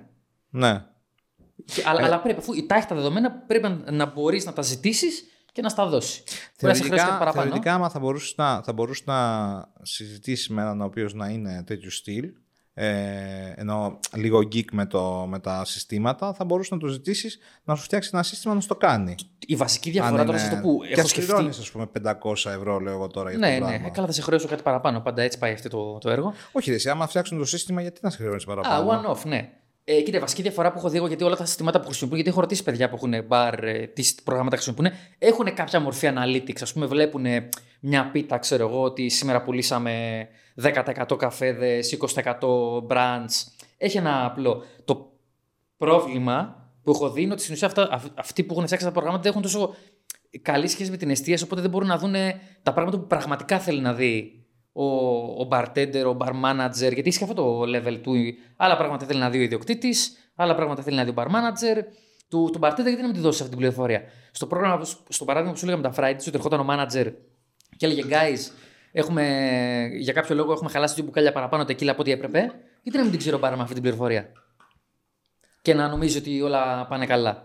Να Ναι. του πει, παιδιά, κάποιος βάζει πολύ. Κάποιος κερνάει, κάποιος πίνει. Που δεν είναι. Έτσι συμβαίνουν αυτά, είναι, αλλά να το ξέρω. Καθημερινά. Να, να το ξέρω. Εμείς κάναμε ένα μπουκάλι την ημέρα. Θυμάμαι ρε παιδί μου ο Πετρή, τώρα ξανά τον, τον Πετρή το μελετάω από τότε με το επεισόδιο με τον Κυρίτσι συνέχεια. Έλεγε, επειδή ρε παιδιά θέλω να ξέρω, προσπαθούσε να το κάνει ο Πετρή αυτό το τέτοιο. Θέλω να κάνω κάβα, θέλω να ξέρω τι έχει φύγει. Θα κερνάτε μόνο από αυτά τα τρία μπουκάλια. Και μας έβγαζε κάθε μέρα δύο μπουκάλια τα κύλια ένα ρούμι. Και έλεγε, Ό,τι πιούμε, ό,τι κεράσουμε είναι αυτά τα τρία μπουκάλια. Θέλω να ξέρω, ρε παιδάκι μου. Δεν με νοιάζει. Το ξέρω ότι φεύγουν λεφτά εκεί, απλά θέλω να ξέρω πόσα. Και δεν τα έβγαζε εκεί. Εννοείται δεν, δεν γινόταν ποτέ. γιατί τι- ότι, ότι ήταν καλό το το πίτα. 2017 ένα δύο μπουκάλια τεκίλα Παρασκευή βράδυ για να, για να κεράσεις και να πιεις. Ούτε για ζήτο. Οπότε εντάξει, δεν δούλεψε. Αλλά θέλω να σου πω ότι το είχε στο μυαλό του ότι. Γιατί του έλεγε ρε φίλε η ιδιοκτήτρια, ρε φίλε, κάνουμε κάθε Παρασκευή 3 χιλιάρικα κάβα. Ξέρω εγώ ότι. Και τη μία βγάζουμε 10 χιλιάρικα, την άλλη βγάζουμε 12 και την άλλη βγάζουμε 7 με την ίδια κάβα. Τι, για, γιατί; Και δεν ήξερε να της απαντήσει Ναι. σαν bar manager. Και ας πούμε το.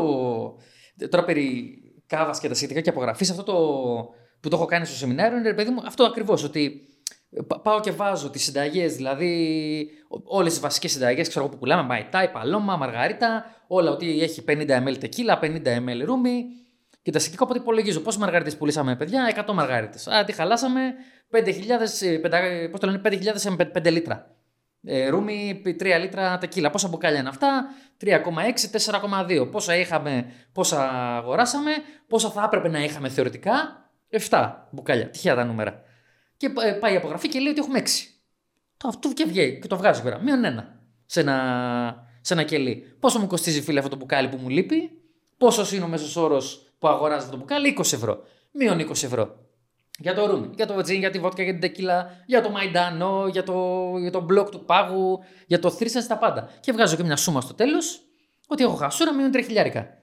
Το κάνω και στο ποσοστό ότι αυτό είναι, ξέρω εγώ, έχω ε, drink, ε, πώς το λένε, drink waste 2%. Fine, το ξέρω.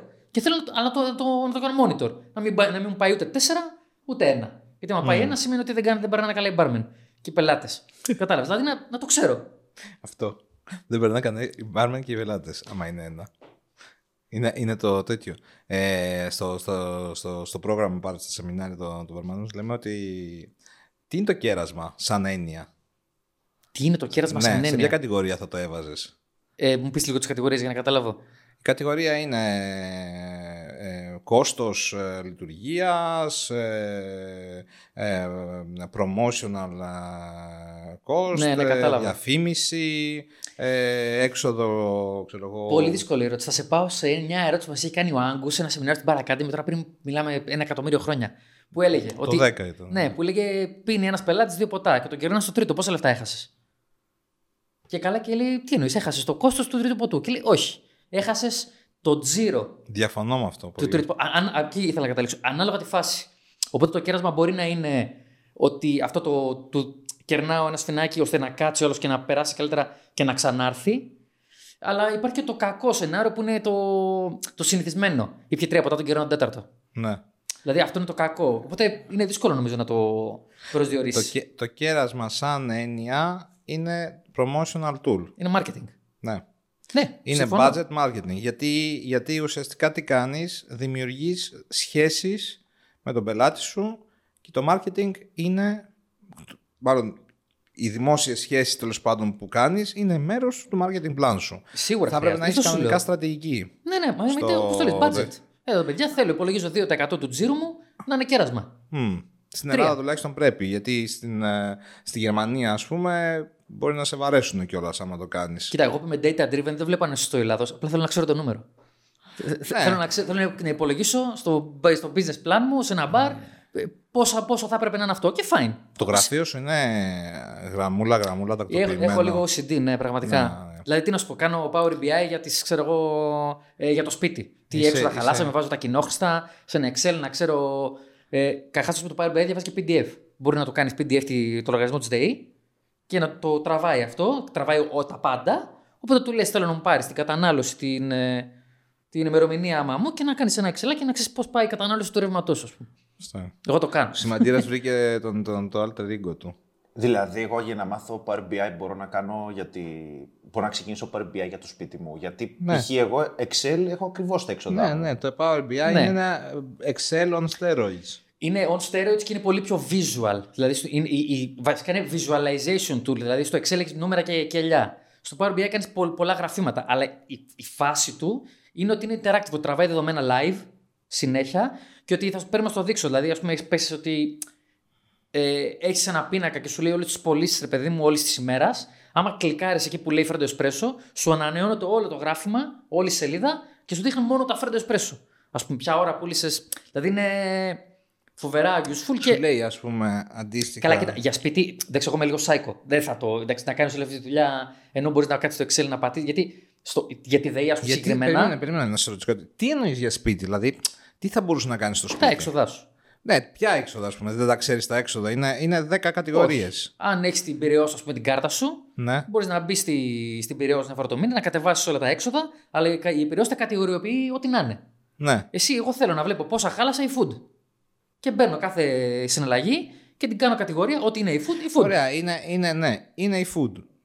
Ωραία, και, και άλλο, είναι και Volt. Δηλαδή Ε, πρέπει και να Volt. ξέρεις, θες να ξέρεις ας πούμε πόσα Εγώ εξόδευε θε- στη Volt και στην eFood, αυτό είναι το... Ε, μπορεί να- case, και ας μετά, πούμε. όχι, κάνεις ό,τι κατηγορίες θες, ρε παιδί μου. Θες να δεις τι λεφτά χάλασες για φαρμακείο, τι λεφτά χάλασες για εκπαίδευση, για education, τι, λέ- τι, πόσο βενζίνη έφαγες. Και να βλέπεις, ρε παιδί δηλαδή, και αυτό το κάνω. daily budget, ε, de- home Εντάξει, budget budget φάση. δεν, δεν κάνω. Αλλά να ξέρω τι μου γίνεται, ρε παιδί μου, να έχω ένα μπούσουλα. Γιατί ξέρεις αυτό το. PNL κάνεις όμως. Εντάξει, θα Δεν μπορούσα. κάνεις budget, να κάνεις PNL του σπιτιού. Ναι, δηλαδή το, το, τα ενίκια και αυτά είναι εύκολα, αλλά. Ε, Πώς το λέει, κάρτα, κάρτα, κάρτα, κάρτα και με το Apple Pay. Ε, φίλε, μπι, μπι, μπι, μπι, μπι, μπι, μπι, ξαφνικά φτάνει, περνάνε 10 μέρες και λες, κάτσε τι έγινε, ναι, δικαί μου να πούμε, πού φύγαν όλα αυτά; Ναι. Και κάποια στιγμή δεν ήθελες, δηλαδή το έλεγα με το ζήταγα να το παπαζήσει πριν που είχε αδυνατήσει, είχε γίνει κουκλάκι ζωγραφιστό. Και του λέω τι τρως, ρε φίλε, και μου λέει, Α, τι κανονικά τώρα, έχω φέρει μια σαλάτα. Μου λέει, Τι σαλάτα του λέω, εγώ λιώσει να είμαι στα delivery. Οπότε θα ήθελα να ξέρω πόσα λεφτά. Και μετά είχα κάνει ξέρω, εγώ, μια απλή άσκηση, τώρα μου ξεφύγει, ότι ρε φίλε, να δω πόσα λεφτά χαλάω delivery, για να δω αν αυτά, αν μαγείρευα, τι saving θα έκανα. Δεν το έκανα ποτέ. Ενώ το ξέρω τι saving θα έκανα, ποτέ δεν έκατσα να μαγειρεύσω. Αλλά Εγώ το έχω κάνει Αλλά αυτό στο ξέρω, μυαλό μου. Εγώ, εγώ, το έχω, εγώ αυτό που λες το έχω κάνει, απλά το κάνω μόνος μου με πράξη στο, στο Excel. δεν αυτά- ήξερα, δηλαδή αυτός το βγάζει αυτόματα Να το κάνετε Power BI. παρέα, παιδιά. Αυτό, αυτό το τραβάς σε ένα template, δεν τραβάς δηλαδή το power, το, sorry, το πατάς Excel, Εδώ, download εδώ, εδώ μιλάω. το statement, σου κατεβάζει το Excel και αυτό μπορείς να το πετάς σε ένα φάκελο στον υπολογιστή σου και πας στο Power BI και πατάς refresh το κουμπάκι. Και, όλα, και ανανεώνονται όλα τα νούμερα. Δεν χρειάζεται να πας στο κασχεράτα. Ωραία, όπως καταλαβαίνετε εδώ, έχουμε μια κατάσταση. Τώρα κοιτάω και την κάμερα και το λέω πολύ σοβαρά. Έχουμε μια κατάσταση που έχουμε δύο παιδιά τα οποία συζητάνε για τα έξοδα του σπιτιού. Δηλαδή να έχουν ένα καταγραφή της τελευταίας λεπτομέρειας στο έξοδο του σπιτιού.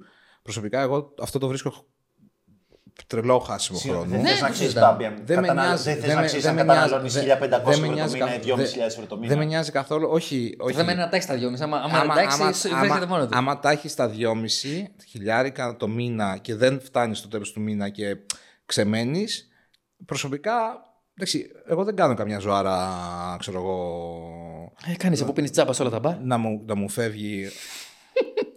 Όχι, όχι απαραίτητα και δεν πίνω τζάμπα σε όλα- αστείευομαι. και δεν πίνω σε- τζάμπα σε όλα μπαρ- σε όλα τα Τα μπαρ. μισά να μου έλεγε. Τα μισά μπαρ να μου έλεγε. Αλλά, αλλά το θέμα ποιο είναι; Το, το θέμα δεν είναι το να πίνεις τζάμπα σε ένα μπαρ και δεν πίνω τζάμπα σε ένα σε Όχι, σε ρε, όλα πλάκα τα μπαρ, κάνω, αλλά αστείευομαι. Από την άλλη πλευρά. Καλά κάνεις και δεν. ρε, εσύ, Καλά κάνουν αυτοί είναι- που δεν σε είναι- κερνάνε. Τίποτα. είναι- Μην κερνάτε. Είναι χάσιμο χρόνο. Τους μπάρμεν. Είναι χάσιμο χρόνο, ε, τουλάχιστον για μένα είναι χάσιμο χρόνο. Έτσι. Το να αφιερώνεις αυτή την. Το, το- ακόμα και το 20 λεπτό την εβδομάδα, προτιμώ να κοιτάω το ταβάνι. Κοίτα, αν το κάνεις λίγο το mate, δεν σε πάω και πιο πέρα. Γιατί γίνεται και αυτό.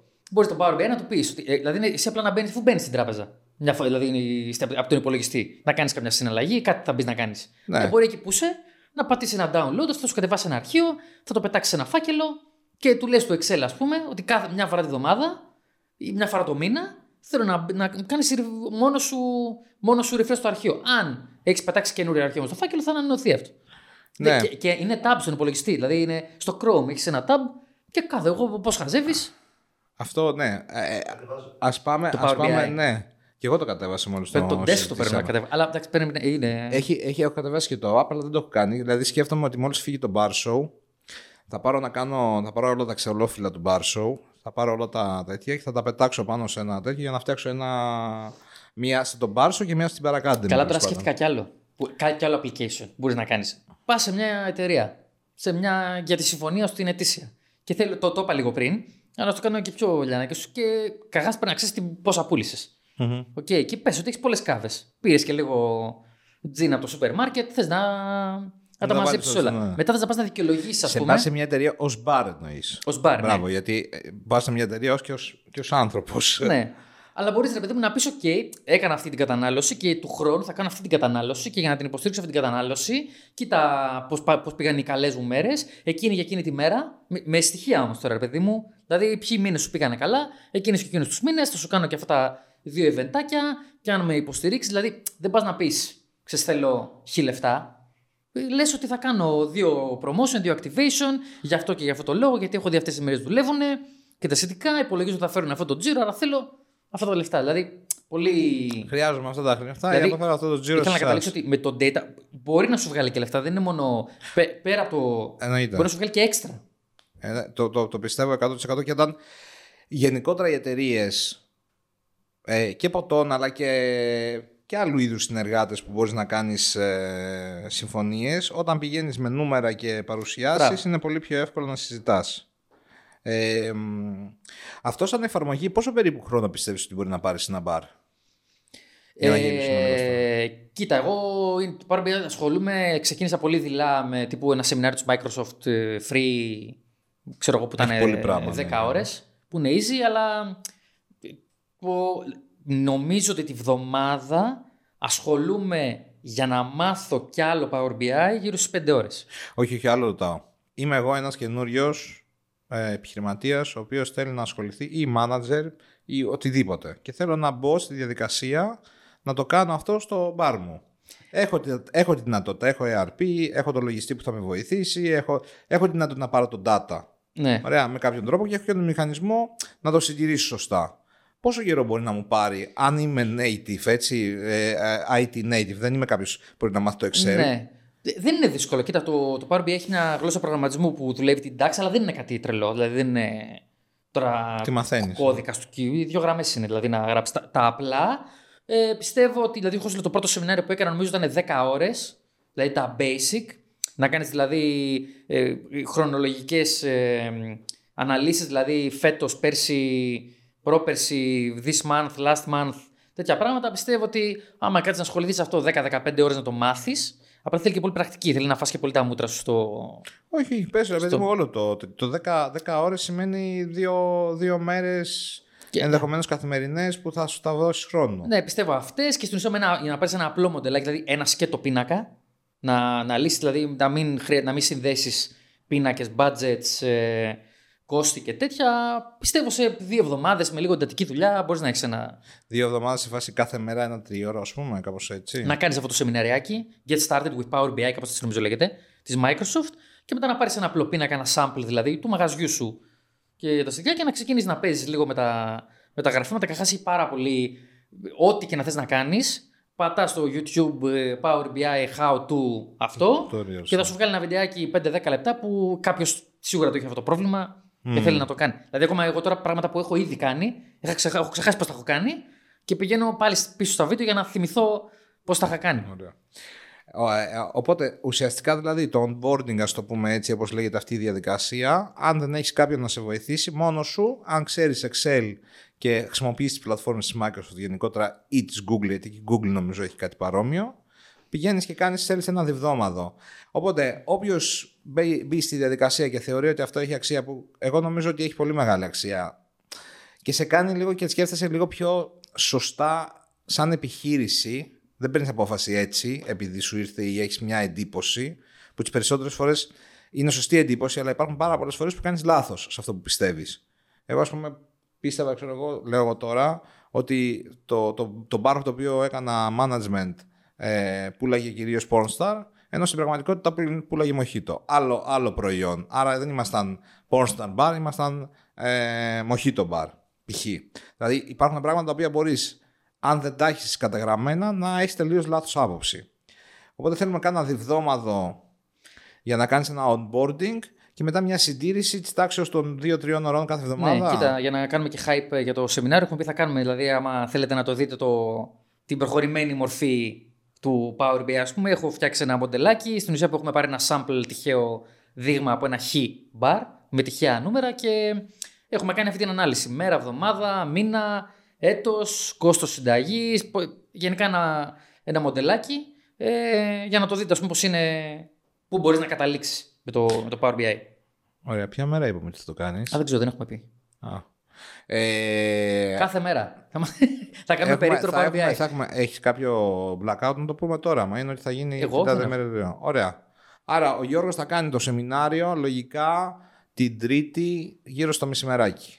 Εντάξει, θα τον βάλουμε εκεί. Να ξέρετε στο Athens Bar Show την Τρίτη γύρω στο μεσημεράκι ότι θα έχουμε σεμινάριο πάνω σε αυτό και, Και θα μια πει που πες- είμαστε εδώ, επειδή γενικά ζητάω feedback από το, από το παιδιά με τον μπαρ, ό,τι θα θέλατε να δείτε σαν ανάλυση, αυτό που λέγαμε, πόσο καλό όχι ποιο τραπέζι είναι, δεν, το, δεν υπάρχει στο μοντέλο αυτό, στο, στο sample, ε, ένα στοιχείο που θα θέλατε ρε παιδί μου να δείτε, να, το, να προσπαθήσω να το φτιάξω για να το δούμε πώς δουλεύει. Ε, Ναι.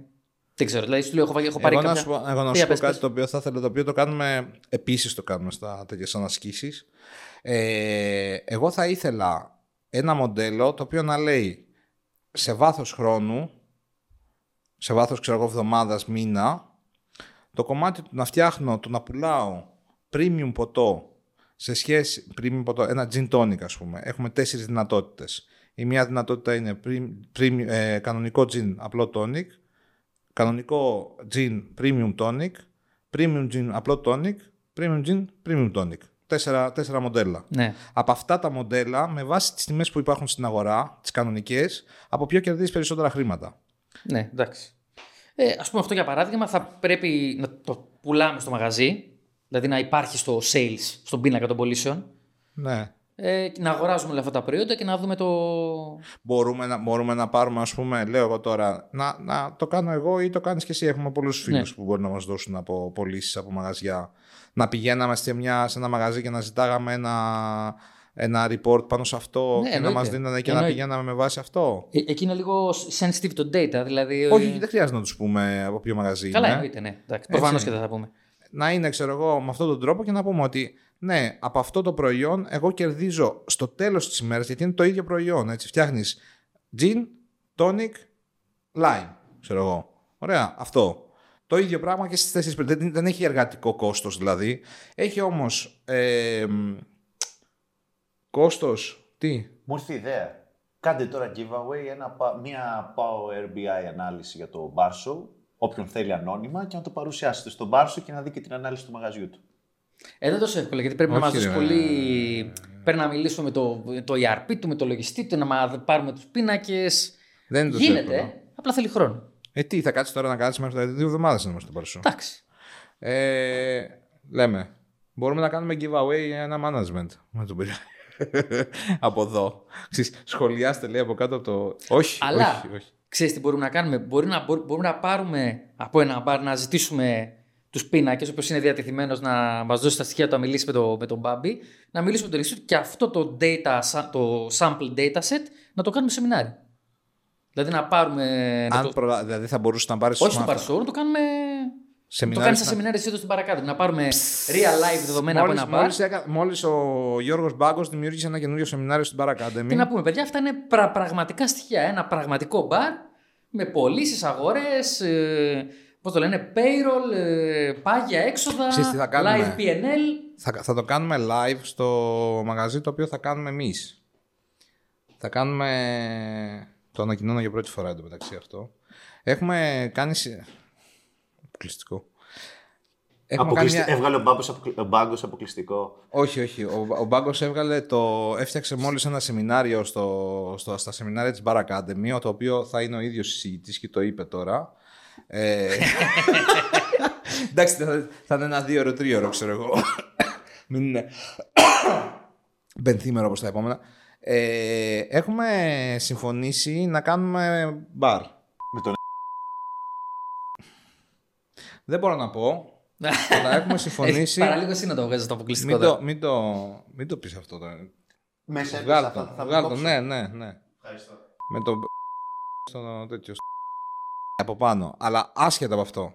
Έχουμε συμφωνήσει, βασικά όχι να το πω. Να το ξέρω, πω ή να ό,τι μην το θες. πω. Άρα εγώ να με κόψω να το πεις εσύ, εντάξει, πες το. Έχουμε συμφωνήσει λοιπόν να κάνουμε ένα μαγαζί στην... ε, έχουμε, έχουμε πει, έχουμε κάνει την ε, συμφωνία, έχουμε συζητήσει στα χαρτιά προς το παρόν, αλλά θεωρώ ότι δεν υπάρχει κάποιο θέμα, να κάνουμε ένα μαγαζί στο κέντρο της Αθήνας. Αυτό. Το οποίο θα είναι σπικίζει μαγαζί, κατά πάσα πιθανότητα θα είναι ε, πιθανό να είναι είτε Mexican theme είτε κάτι παρόμοιο, επειδή ταιριάζει. Μπορεί να μην είναι απαραίτητο, αλλά αυτό έχουμε συμφωνήσει και λογικά αν όχι φέτος του χρόνου θα έχουμε ένα bar ως Bar Academy σε συνεργασία με έναν όμιλο τέλος πάντων. Αυτό είναι ένα αποκλειστικό που βγήκε από αυτό το podcast. Μπράβο, Μπάγκο. Ευχαριστώ. Έβγαλες αποκλειστικότητα. Έβγαλε και σεμινάριο, έβγαλε και αποκλειστικότητα. Γιατί το προηγούμενο που κάναμε το, με τον Γιώργο. Εντάξει, αυτό ήταν. Που μας το είπε- Αυτό, αυτό ήταν το brainstorming. Πετάει ένας μια ιδέα, την παίρνει ο άλλος, την κάνει καρφώνει. Τι- τι Όχι, σκητάλη. στο- στο άλλο λέω, στο τέτοιο με τον Γιώργο τον, ε, τον Τζιρίκο που, που μας είπε το, ότι σταμάτησε από τα 3 cents. Α, νομίζω γιατί. Εγώ έπαθα, εγώ έπαθα σοκ, μου το είπε στον αέρα έτσι την ώρα που συντάγαμε. Εν τω μεταξύ του λέω, μου το λέει στην αρχή της Ρίκος πριν, του λέω λοιπόν, το ξέρει Μπάμπης; Όχι. Σε παρακαλώ, θέλω τη φάτσα του στην κάμερα. Είσαι μεγάλος σκηνοθέτης. Έπαθα, εντάξει. έπαθα τέτοιο. Μιλάμε με το που το, με το είπε. ήμουν. Λοιπόν, πολύ ωραία συζήτηση. Μιχάλη, πόση ώρα είμαστε; Είστε μία ώρα και δέκα λεπτά ωφέλιμα στον αέρα. Έλα, νομίζω, λέγε, ρε. νομίζω ότι. Δεν Πέρασε, έχει ε. έρθει η Ατζελα ακόμα, μπορείτε να μιλήσετε λίγο ακόμα, αν θέλετε. Ε, εντάξει, το νομίζω ότι το κομμάτι αυτό που θέλαμε να καλύψουμε το έχουμε καλύψει. Μπορούμε να πούμε λίγο μερικά πραγματάκια από την ιστορία, αν θες, και να το κλείσουμε λίγο χαλαρά. Ε, εγώ έχω ένα. Καταρχήν, σε, σε ό,τι αφορά το, το community. Εσύ είσαι ένας άνθρωπος ο οποίος είσαι από την αρχή στο community, το παγκόσμιο έτσι, community. Εγώ έχω αρχίσει να το λέω το συγκεκριμένο community ε, bar show class. Έτσι μου αρέσει να το λέω. Το bar show class είναι από το, από το, από το high class, low class, Α, οκ. ε, hospitality class, όχι από το world class, έτσι. Μην το μπερδέψουμε αυτό. Γιατί υπάρχει το bus class. Ναι, το World Class να το πιάσουμε, είπαμε. Ε, Έχω, είμαστε- έχω ιστορία, έχω, έχω πώς το λένε, πονεμένη ιστορία. Έχει έχεις χάσει και τον Μπάγκολο και τον Κυρίτσι. έχω βγει δεύτερο Έχεις- και από τον έχεις Πάκο και από χάσει- τον Κυρίτσι. Έχεις χάσει, έχεις χάσει από τον Μπάγκολο και τον Κυρίτσι εκείνη τη χρονιά που έπαιζες. Έπαιξες και άλλη χρονιά μετά. Ή σταμάτησες με τον Έπαιζε Τσαρόνο. σε ρί, 5-6 χρόνια, σίγουρα. Ο, ο, ο Γιώργος έκανε ένα... Δεν ξέρω άμα το... Φαντάζομαι ότι αρκετός κόσμος το ξέρει, αλλά στο community του τουλάχιστον, αλλά μπορεί να μην το ξέρει αρκετός κόσμος από τους νέους. Ο Γιώργος έχει κερδίσει έναν διαγωνισμό του Αμαρέτο Τισαρόνο, Αμαρέτο Τισαρόνο, του Τισαρόνο, ο οποίος τον πήγε, προσέξτε, όχι τον ελληνικό, κέρδισε τον ελληνικό, πήγε στον πανευρωπαϊκό παγκόσμιο ότι ήταν εκείνη την εποχή, Ε, κέρδισε και αυτόν και, και το δώρο ποιο ήταν, ένα ταξίδι στο Los Angeles και να συμμετέχει στο How I Met Your Mother. Το οποίο, το οποίο συμμετεί, συμμετείχε τώρα Κομπάρσος, αλλά στο στον μπαρ. μπάρ, αυτός αλλά στο- στο μπαρ. Ήταν στο μπαρ του How I Met Your Mother. Πώς το λέγανε, ρε; Το, το μπαρ δεν θυμάμαι. Πάντως το έκτη σεζόν 20 επεισόδιο. Έκτη σεζόν, 20 επεισόδιο λοιπόν, δεν το ήξερα ούτε Στο- εγώ, δεν το έχω δει, θα το δω σήμερα. Και δεν είπες ατάκα γιατί δεν είχες άδεια ως ηθοποιός. Ναι, Αυτό γενικά ισχύει. για να μιλήσεις. Καλά, σίγουρα με βάζει να λέω να πω ατάκα, αλλά για να μιλήσεις. Καταρχάς φαίνομαι στο μισό επεισόδιο. Στο μισό επεισόδιο είναι ο, είναι ο κανονικός ο bartender. Στο, δε, στο δεύτερο μισό του επεισοδίου είμαι εγώ και εντάξει, βλέπεις τη φάτσα μου, ξέρω εγώ, λίγο κάποια στιγμή, λίγο κομμένο. I was there. Ήμουν εκεί πάντως. Ήταν εκεί. Εγώ, εγώ έβλεπα τα stories του τότε. Που δεν υπήρχαν stories, ήταν τα post Τα τότε. post, ναι. Ναι, γιατί τα stories τα έμαθε, τα Καλά. έμαθα από τον Παπαζήση Ξέρεις μετά ποια το είναι Snapchat. Μια πολύ ωραία ιστορία από εκεί πέρα. Που είχα publicist. Δηλαδή ο Ντισαρόν είχε, είχε, νο, δεν είχε λυπηθεί τα έξοδα και είχε προσλάβει τώρα publicist η οποία ξέρεις, ασχολείται με ηθοποιούς και δεν ξέρω εγώ τι. Και είχε μένα αυτή. Και... Τι σημαίνει αυτό, τι είναι αυτό; Ότι, έπρεπε, ότι είχε κάνει ατζέντα που θα πάμε, που θα βγούμε, που θα φάμε, ε, με ποιον θα μιλήσουμε, τα πάντα. Και κάποια στιγμή βλέπω την ατζέντα και έχει όλο κλαμπ. Για εκείνο το κλαμπ και το άλλο κλαμπ και λέω ρε εσείς, τι κλαμπ λέω και βλακίες λέω, «Ε, τι λέω εμείς μπαρ. Τότε μιλάμε το, το Los Angeles είχε μπαρόκλειστο, ήταν και η εποχή του σπικίζει, του, του φοβερού σπικίζει ρε παιδί μου. Και λέω να πάμε σε κανένα τέτοιο. Και μου απαντάει αυτή ότι εγώ δεν ξέρω κανένα τέτοιο μπαρ. Και στέλνω στον Άγκους και του λέω ρε εσύ πάω Los Angeles, του λέω «Έχεις κανένα suggestion. Μου στέλνει 10 μπαρ, τα στέλνω σε αυτήν και μου λέει αυτή, εγώ δεν μπορώ να μας βάλω σε κανένα από αυτά. είναι όλα speak easy, είναι όλα δεν είναι και καλά κωδική speak easy.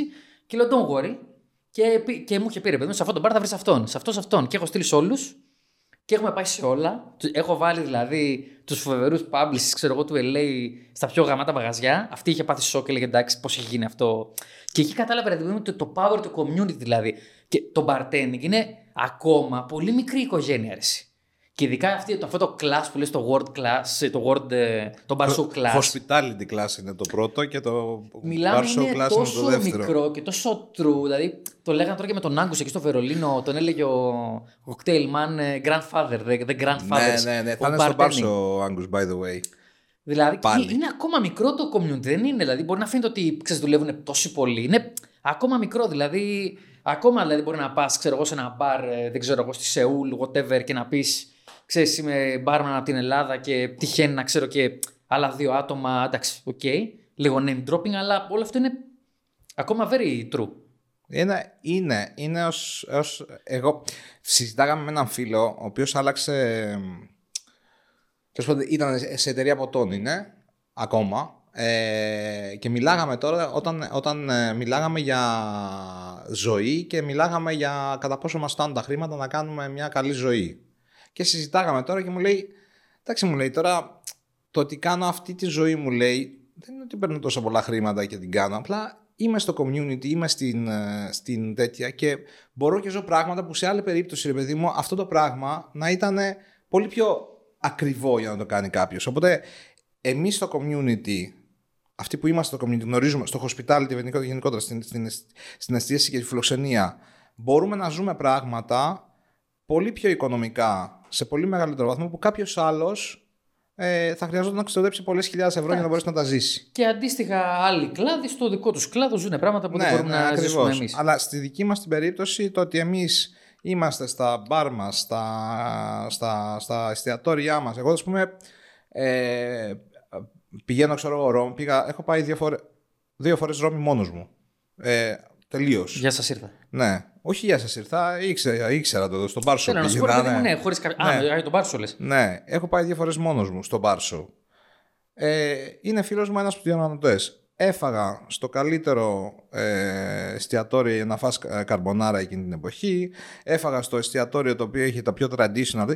Από, από πράγματα τα οποία επειδή ας πούμε ξέρεις αυτόν τον άνθρωπο ή τους ανθρώπους του business, γιατί αυτός έχει έρθει εδώ και τον έχω πάει εγώ αντίστοιχα σε αυτά, μπορείς να ζεις τέτοιου είδους εμπειρίες πάρα πολύ καλά. όπως Εκεί το είναι πες. και μ, reciprocate. Πώς είναι στα, παιδί μου, στα ελληνικά, ότι ξέρεις, θα το κάνει αυτός αυτό για σένα, θα το κάνεις εσύ για αυτόν εδώ ή ένα φίλο. του, κάτι. Δηλαδή είναι, όλο αυτό πάει. Αλυσίδα, Κάνει ναι. πολύ ωραίο κύκλο. Δηλαδή βλέπεις, ρε παιδί μου, τώρα το, και το Βασίλη και τον Νίκο που είχαν έρθει. Μα αυτή είναι. Δεν καταλαβαίνεις πόσο τους αρέσει αυτό το πράγμα. Τι, τι διαφήμιση κάνουν, ρε παιδί μου, στους ξένους που έρχονται εδώ, που τους πάνε, κάνουν αυτά τα, τα φοβερά τα event, που ξέρεις, τρώνε, πίνουν κρασί και το κάνουν εννοείται και άλλα παιδιά και άλλα μπαρ. Που είναι δηλαδή Τρελό ρε φίλε, δηλαδή συντηρεί την οικογένεια. Είναι, Μμμ. είναι καταπληκτικό. Συμφωνώ, συμφωνώ πολύ. Ίσως είναι και αυτός είναι ο λόγος που προσωπικά εμένα, εγώ αρκετές φορές έχει, έχει κατά καιρούς έχουμε ζήσει πραγματάκια τα οποία είναι πολύ... Α, ναι, αυτό που ήθελα να πω είναι ότι εγώ είμαι τώρα στον κλάδο, ας πούμε, εργαζόμενος γύρω στα κάτι λιγότερο από 30 χρόνια, ή κάπου γύρω στα 30 χρόνια τέλος πάντων. Ε, κάποια στιγμή, ρε παιδί μου, όταν είσαι σε έναν κλάδο πολλά χρόνια και σε ένα πράγμα πάρα πολλά χρόνια, αρχίζεις και κουράζεσαι. Αυτό το οποίο με ανανεώνει πάντα και εδώ και αρκετά χρόνια είναι αυτό το πράγμα. Το ότι έχω τους ανθρώπους, δηλαδή κάποια στιγμή, ρε παιδί μου, πριν από 5-6 χρόνια σκεφτόμουν ότι ναι, οκ, ε, τα, ε, τα έχω κάνει. Θέλω να δω κάτι άλλο. Ναι, ναι. Κι όμως πήγα ένα ταξίδι σε μια πόλη στην οποία μπήκα σε ένα μαγαζί ή σε ένα εστιατόριο, βρήκα φίλους και ξαφνικά άνοιξε τελείως το ταξίδι. Ναι, ναι, ναι. Αυτό το πράγμα εμένα προσωπικά με κρατάει και τόσο πολύ και, τόσο πολύ και στο, στον κλάδο. Δηλαδή συνεχίζω και είμαι εδώ γιατί πέρα από το ότι είναι δουλειά μου, οκ, αλλά μου αρέσει αυτό το πράγμα. Μου αρέσει να είμαι με τους Ε, ανθρώπους και του είναι και community και, κοινή, το... κοινά και τα ενδιαφέροντα. Δηλαδή, ολονών τα ενδιαφέροντα, ξέρεις, πε- περπατάνε μαζί. Δηλαδή, δεν κάνεις, όλοι δεν κάνουν τα ίδια πράγματα που κάνανε 10 χρόνια. Και οι νέοι μπαρτέντερ και οι, οι παλιοί, ας το πούμε έτσι. Οπότε όλο το, αυτό είναι ε, effect του community. Μμμ. Το ότι όλοι πλέον πίνουν, ξέρω εγώ, νεγκρόνια, το, το κάνουν οι παρτίδε, ξέρεις. Και όταν κάποια στιγμή, κάποια στιγμή θα φύγουμε από εκεί, θα, θα πίνουμε όλοι μαζί κάτι άλλο. Δηλαδή, είναι κοινή, κοινή γλώσσα Μμμ. αυτό το πράγμα. Πολύ ωραία. Ρε, εσύ εδώ Ε, πλέον, σε παρένθεση, εδώ πλέον πας, εγώ παραγγέλνω πίνω συνήθως βερμούτ σόδα έξω. Το οποίο είναι παράξενο για κάποιους. Πολλές φορές βγαίνει ο ίδιος ο μπάρμαν και λέει θα δω ποιος περίεργος πίνει τέτοιο σόδα. Λέω κάποιος από το community θα είναι. Οπότε έρχεται ο Αφού- μπάρμαν και σου λέει και καλησπέρα. Ποιο κοροϊδεύεις τώρα, αφού πίνεις πίτε βερμού με σόδα για να βγει ο μπάρμαν. Αυτό. Είσαι, από- είσαι από αυτούς τους Αυτό τύπους που ακριβώς. παίρνανε Εγώ παλιά αυτό μαλιμπού ήθελα. με ξέρω εγώ, μπανάνα για να πάει ο μπάρμαν να πει ποιος είναι αυτός. Να πούμε. Μαλιμπού με βύσινο. Blue label με Κατάλαβες. Coca- Blue label με Coca-Cola. Ναι, ναι, για να βγει ο Τέτοια, άλλος να- τέτοιος είσαι. Για, να, Ε, για να κάνεις εντύπωση στην παργούμενο ότι και καλά για να δω τι. Βότκα λεμόνι, τζιν τόνικ, όπ, τι είναι αυτό. Ή βλέπουν δύο Δεν νεγκρόνι. δεν Ή βλέπουν παίρνει. δύο νεγκρόνι σε λογαριασμό και το φέρνει ο μπάρμαν. Πολύ κλασικό. Δεν παίρνεις, ε, δεν παίρνεις βότκα σόδα, ας πούμε. Νερό, αλκοολούχο με Αυτό, σόδα. αυτό να πάρεις. Skinny beach, αφού είσαι έτσι έχεις δυνατήσει. Αυτό να πάρεις. Έτσι λέγεται. ναι, ρε, skinny beach. Είναι, είναι βότκα diet coke και το skinny beach νούμερο 2 βότκα σόδα. Προτιμώ να πιω Colorado Bulldog. Καλά, επίσης, το, πή- το πήρε full στην Αμερική και τώρα η, η έκρηξη του hard seltzer νομίζω στην Αμερική ήταν ε, αυτό το Vodka. πράγμα. Το Επειδή vodka. πίνουν flavored vodka στην Αμερική με σόδα, γιατί νομίζουν ότι έχουν λιγότερες θερμίδες ε, Atkins και τέτοια, το hard seltzer τι είναι; Αυτό κάτω από θερμίδες είναι flavored grain spirit με ανθρακούχο νερό. Γι' αυτό δεν έπιασε ποτέ στην Γι' Ευρώπη. αυτό δεν έπεσε πουθενά αλλού, ναι, εκτός από την Αμερική. Και δεν ξέρω αν, αν είναι ακόμα στην, ε, στην Αμερική η trend. Είχαν πέσει, δεν ξέρω και εγώ πόσα δις. Ε, μ, λοιπόν, Γιώργο, εμείς γενικότερα εδώ το podcast είναι κάτι το οποίο δεν σταματάει με μία επίσκεψη. Οπότε κατά καιρούς, όταν θα έχουμε θεματάκια τα οποία μπορεί να θέλεις να, να μοιραστείς το expertise σου ή τις εμπειρίες σου, θα σε καλέσουμε ξανά. Εννοείται. Έτσι. Θα ήθελα πριν ε, τελειώσουμε, έχουμε ξεκινήσει μια ενότητα που, που τη λέμε δώρα. Ναι. Ναι. Θα ήθελα πριν τελειώσουμε, δώσ' μου μισό λεπτάκι. Λοιπόν, όπως ξέρεις, είμαι big fan, είμαι cigar connoisseur τέλος πάντων. Οπότε, τι έχω κάνει τώρα, σου έχω φέρει ένα πάρα πολύ Είναι, ωραίο δε- είναι η πουρ. δεύτερη φορά που μου φέρνεις πουρο τον τελευταίο και- καιρό, ε. Αλήθεια; Μου έχει φέρει και το κοχύμπα, το αμερικάνικο της προάλλη, στο, στο Halfman. Ναι, είναι ο, ο τρόπος να εκφράζω το, το- την, την εκτίμησή μου στον, ε, στον ε, φίλο, συνεργάτη, τέλος πάντων και άνθρωπο Ραμόν Γιώργο Αλώνης, Μπάκα. μ' αρέσει. Έχουμε κάνει, ε, δεν είναι μόνο Ραμ- Ραμόν Αλώνες. Ε, εκτός από το ότι είναι Ραμόν Αλώνες, είναι Ραμόν Αλώνες Special Selected, ε, το οποίο είναι, που σημαίνει ότι είναι το ρομπούστο, δεν είναι κάτι ιδιαίτερο αυτό, αυτός απλά λέγεται έτσι το, το πουρο. Και είναι, η μοναδικότητά του πια είναι ότι είναι από 50. Τι σημαίνει αυτό, αυτό σημαίνει ότι δεν έχει πιεστεί καθόλου μέσα στο κουτί για να έρθει. Είναι ένα κουτί το, στο οποίο είναι στρογγυλό. Είναι τέλειο πουρο. Είναι ό,τι καλύτερο μπορείς να καπνίσεις σε ρομπούστο αυτή τη στιγμή κατά την άποψή μου. Ε, είναι τρελή πόρωση. Τέτοια, δηλαδή έχω πάρει ό,τι μπορώ να βρω στην αγορά τέλος πάντων. Αυτό είναι λοιπόν το δωράκι μου να το κάνει σήμερα το βράδυ. Πω, πω, πω, πω. Μετά, μετά την νίκη, ε, στον αγώνα. Ναι. Μετά την νίκη Μαγικά, στον αγώνα. ευχαριστώ. Λοιπόν, άσχετος, ε, επειδή, επειδή λέμε και ιδέες, ε, σου έχω και μια άλλη ιδέα να κάνεις. Ε, Την καταγράφουμε ε, αυτήν. ε, επεισόδιο. Α, ναι, ναι, ναι. Ε, Πώς το λένε, troubleshooting στα πουρα. Πόσες φορές έχετε είπε να κόψεις πουρο για να μην τραβάει ή ξέρεις, διάφορα προ, Ε, θα, σου προβλήματα. πω, θα σου πω ένα, ένα που μου TikTok, είπε. TikTok. Θα, θα σου TikTok πω, κάνετε, θα, δεν μπορούσαμε, θα μπορούσαμε να το κάνουμε, όχι χωρίς πλάκα. Θα μπορούσαμε να το κάνουμε με έναν. ε, είτε με τον πάνω, Το έχω είτε πει με στο κάποιον. πάνω, το είχα πει το καλοκαίρι. είτε με κάποιον ο οποίος να είναι Ξέρεις, δεν μου ε, εντάξει. αντίστοιχη Έχουν φάσης. τύχει διάφορα. Το άφησα, ξέρω εγώ. Έσβησε και ξέρω, Θα- βράχηκε. Το θα- θα ξανανάβω. μπορούσαμε. Ξέρω. Διάφορα. Μπορεί να καλέσει τον πάνω να το κάνουμε αυτό. Εσείς που καπνίζετε πιο πολύ, θα.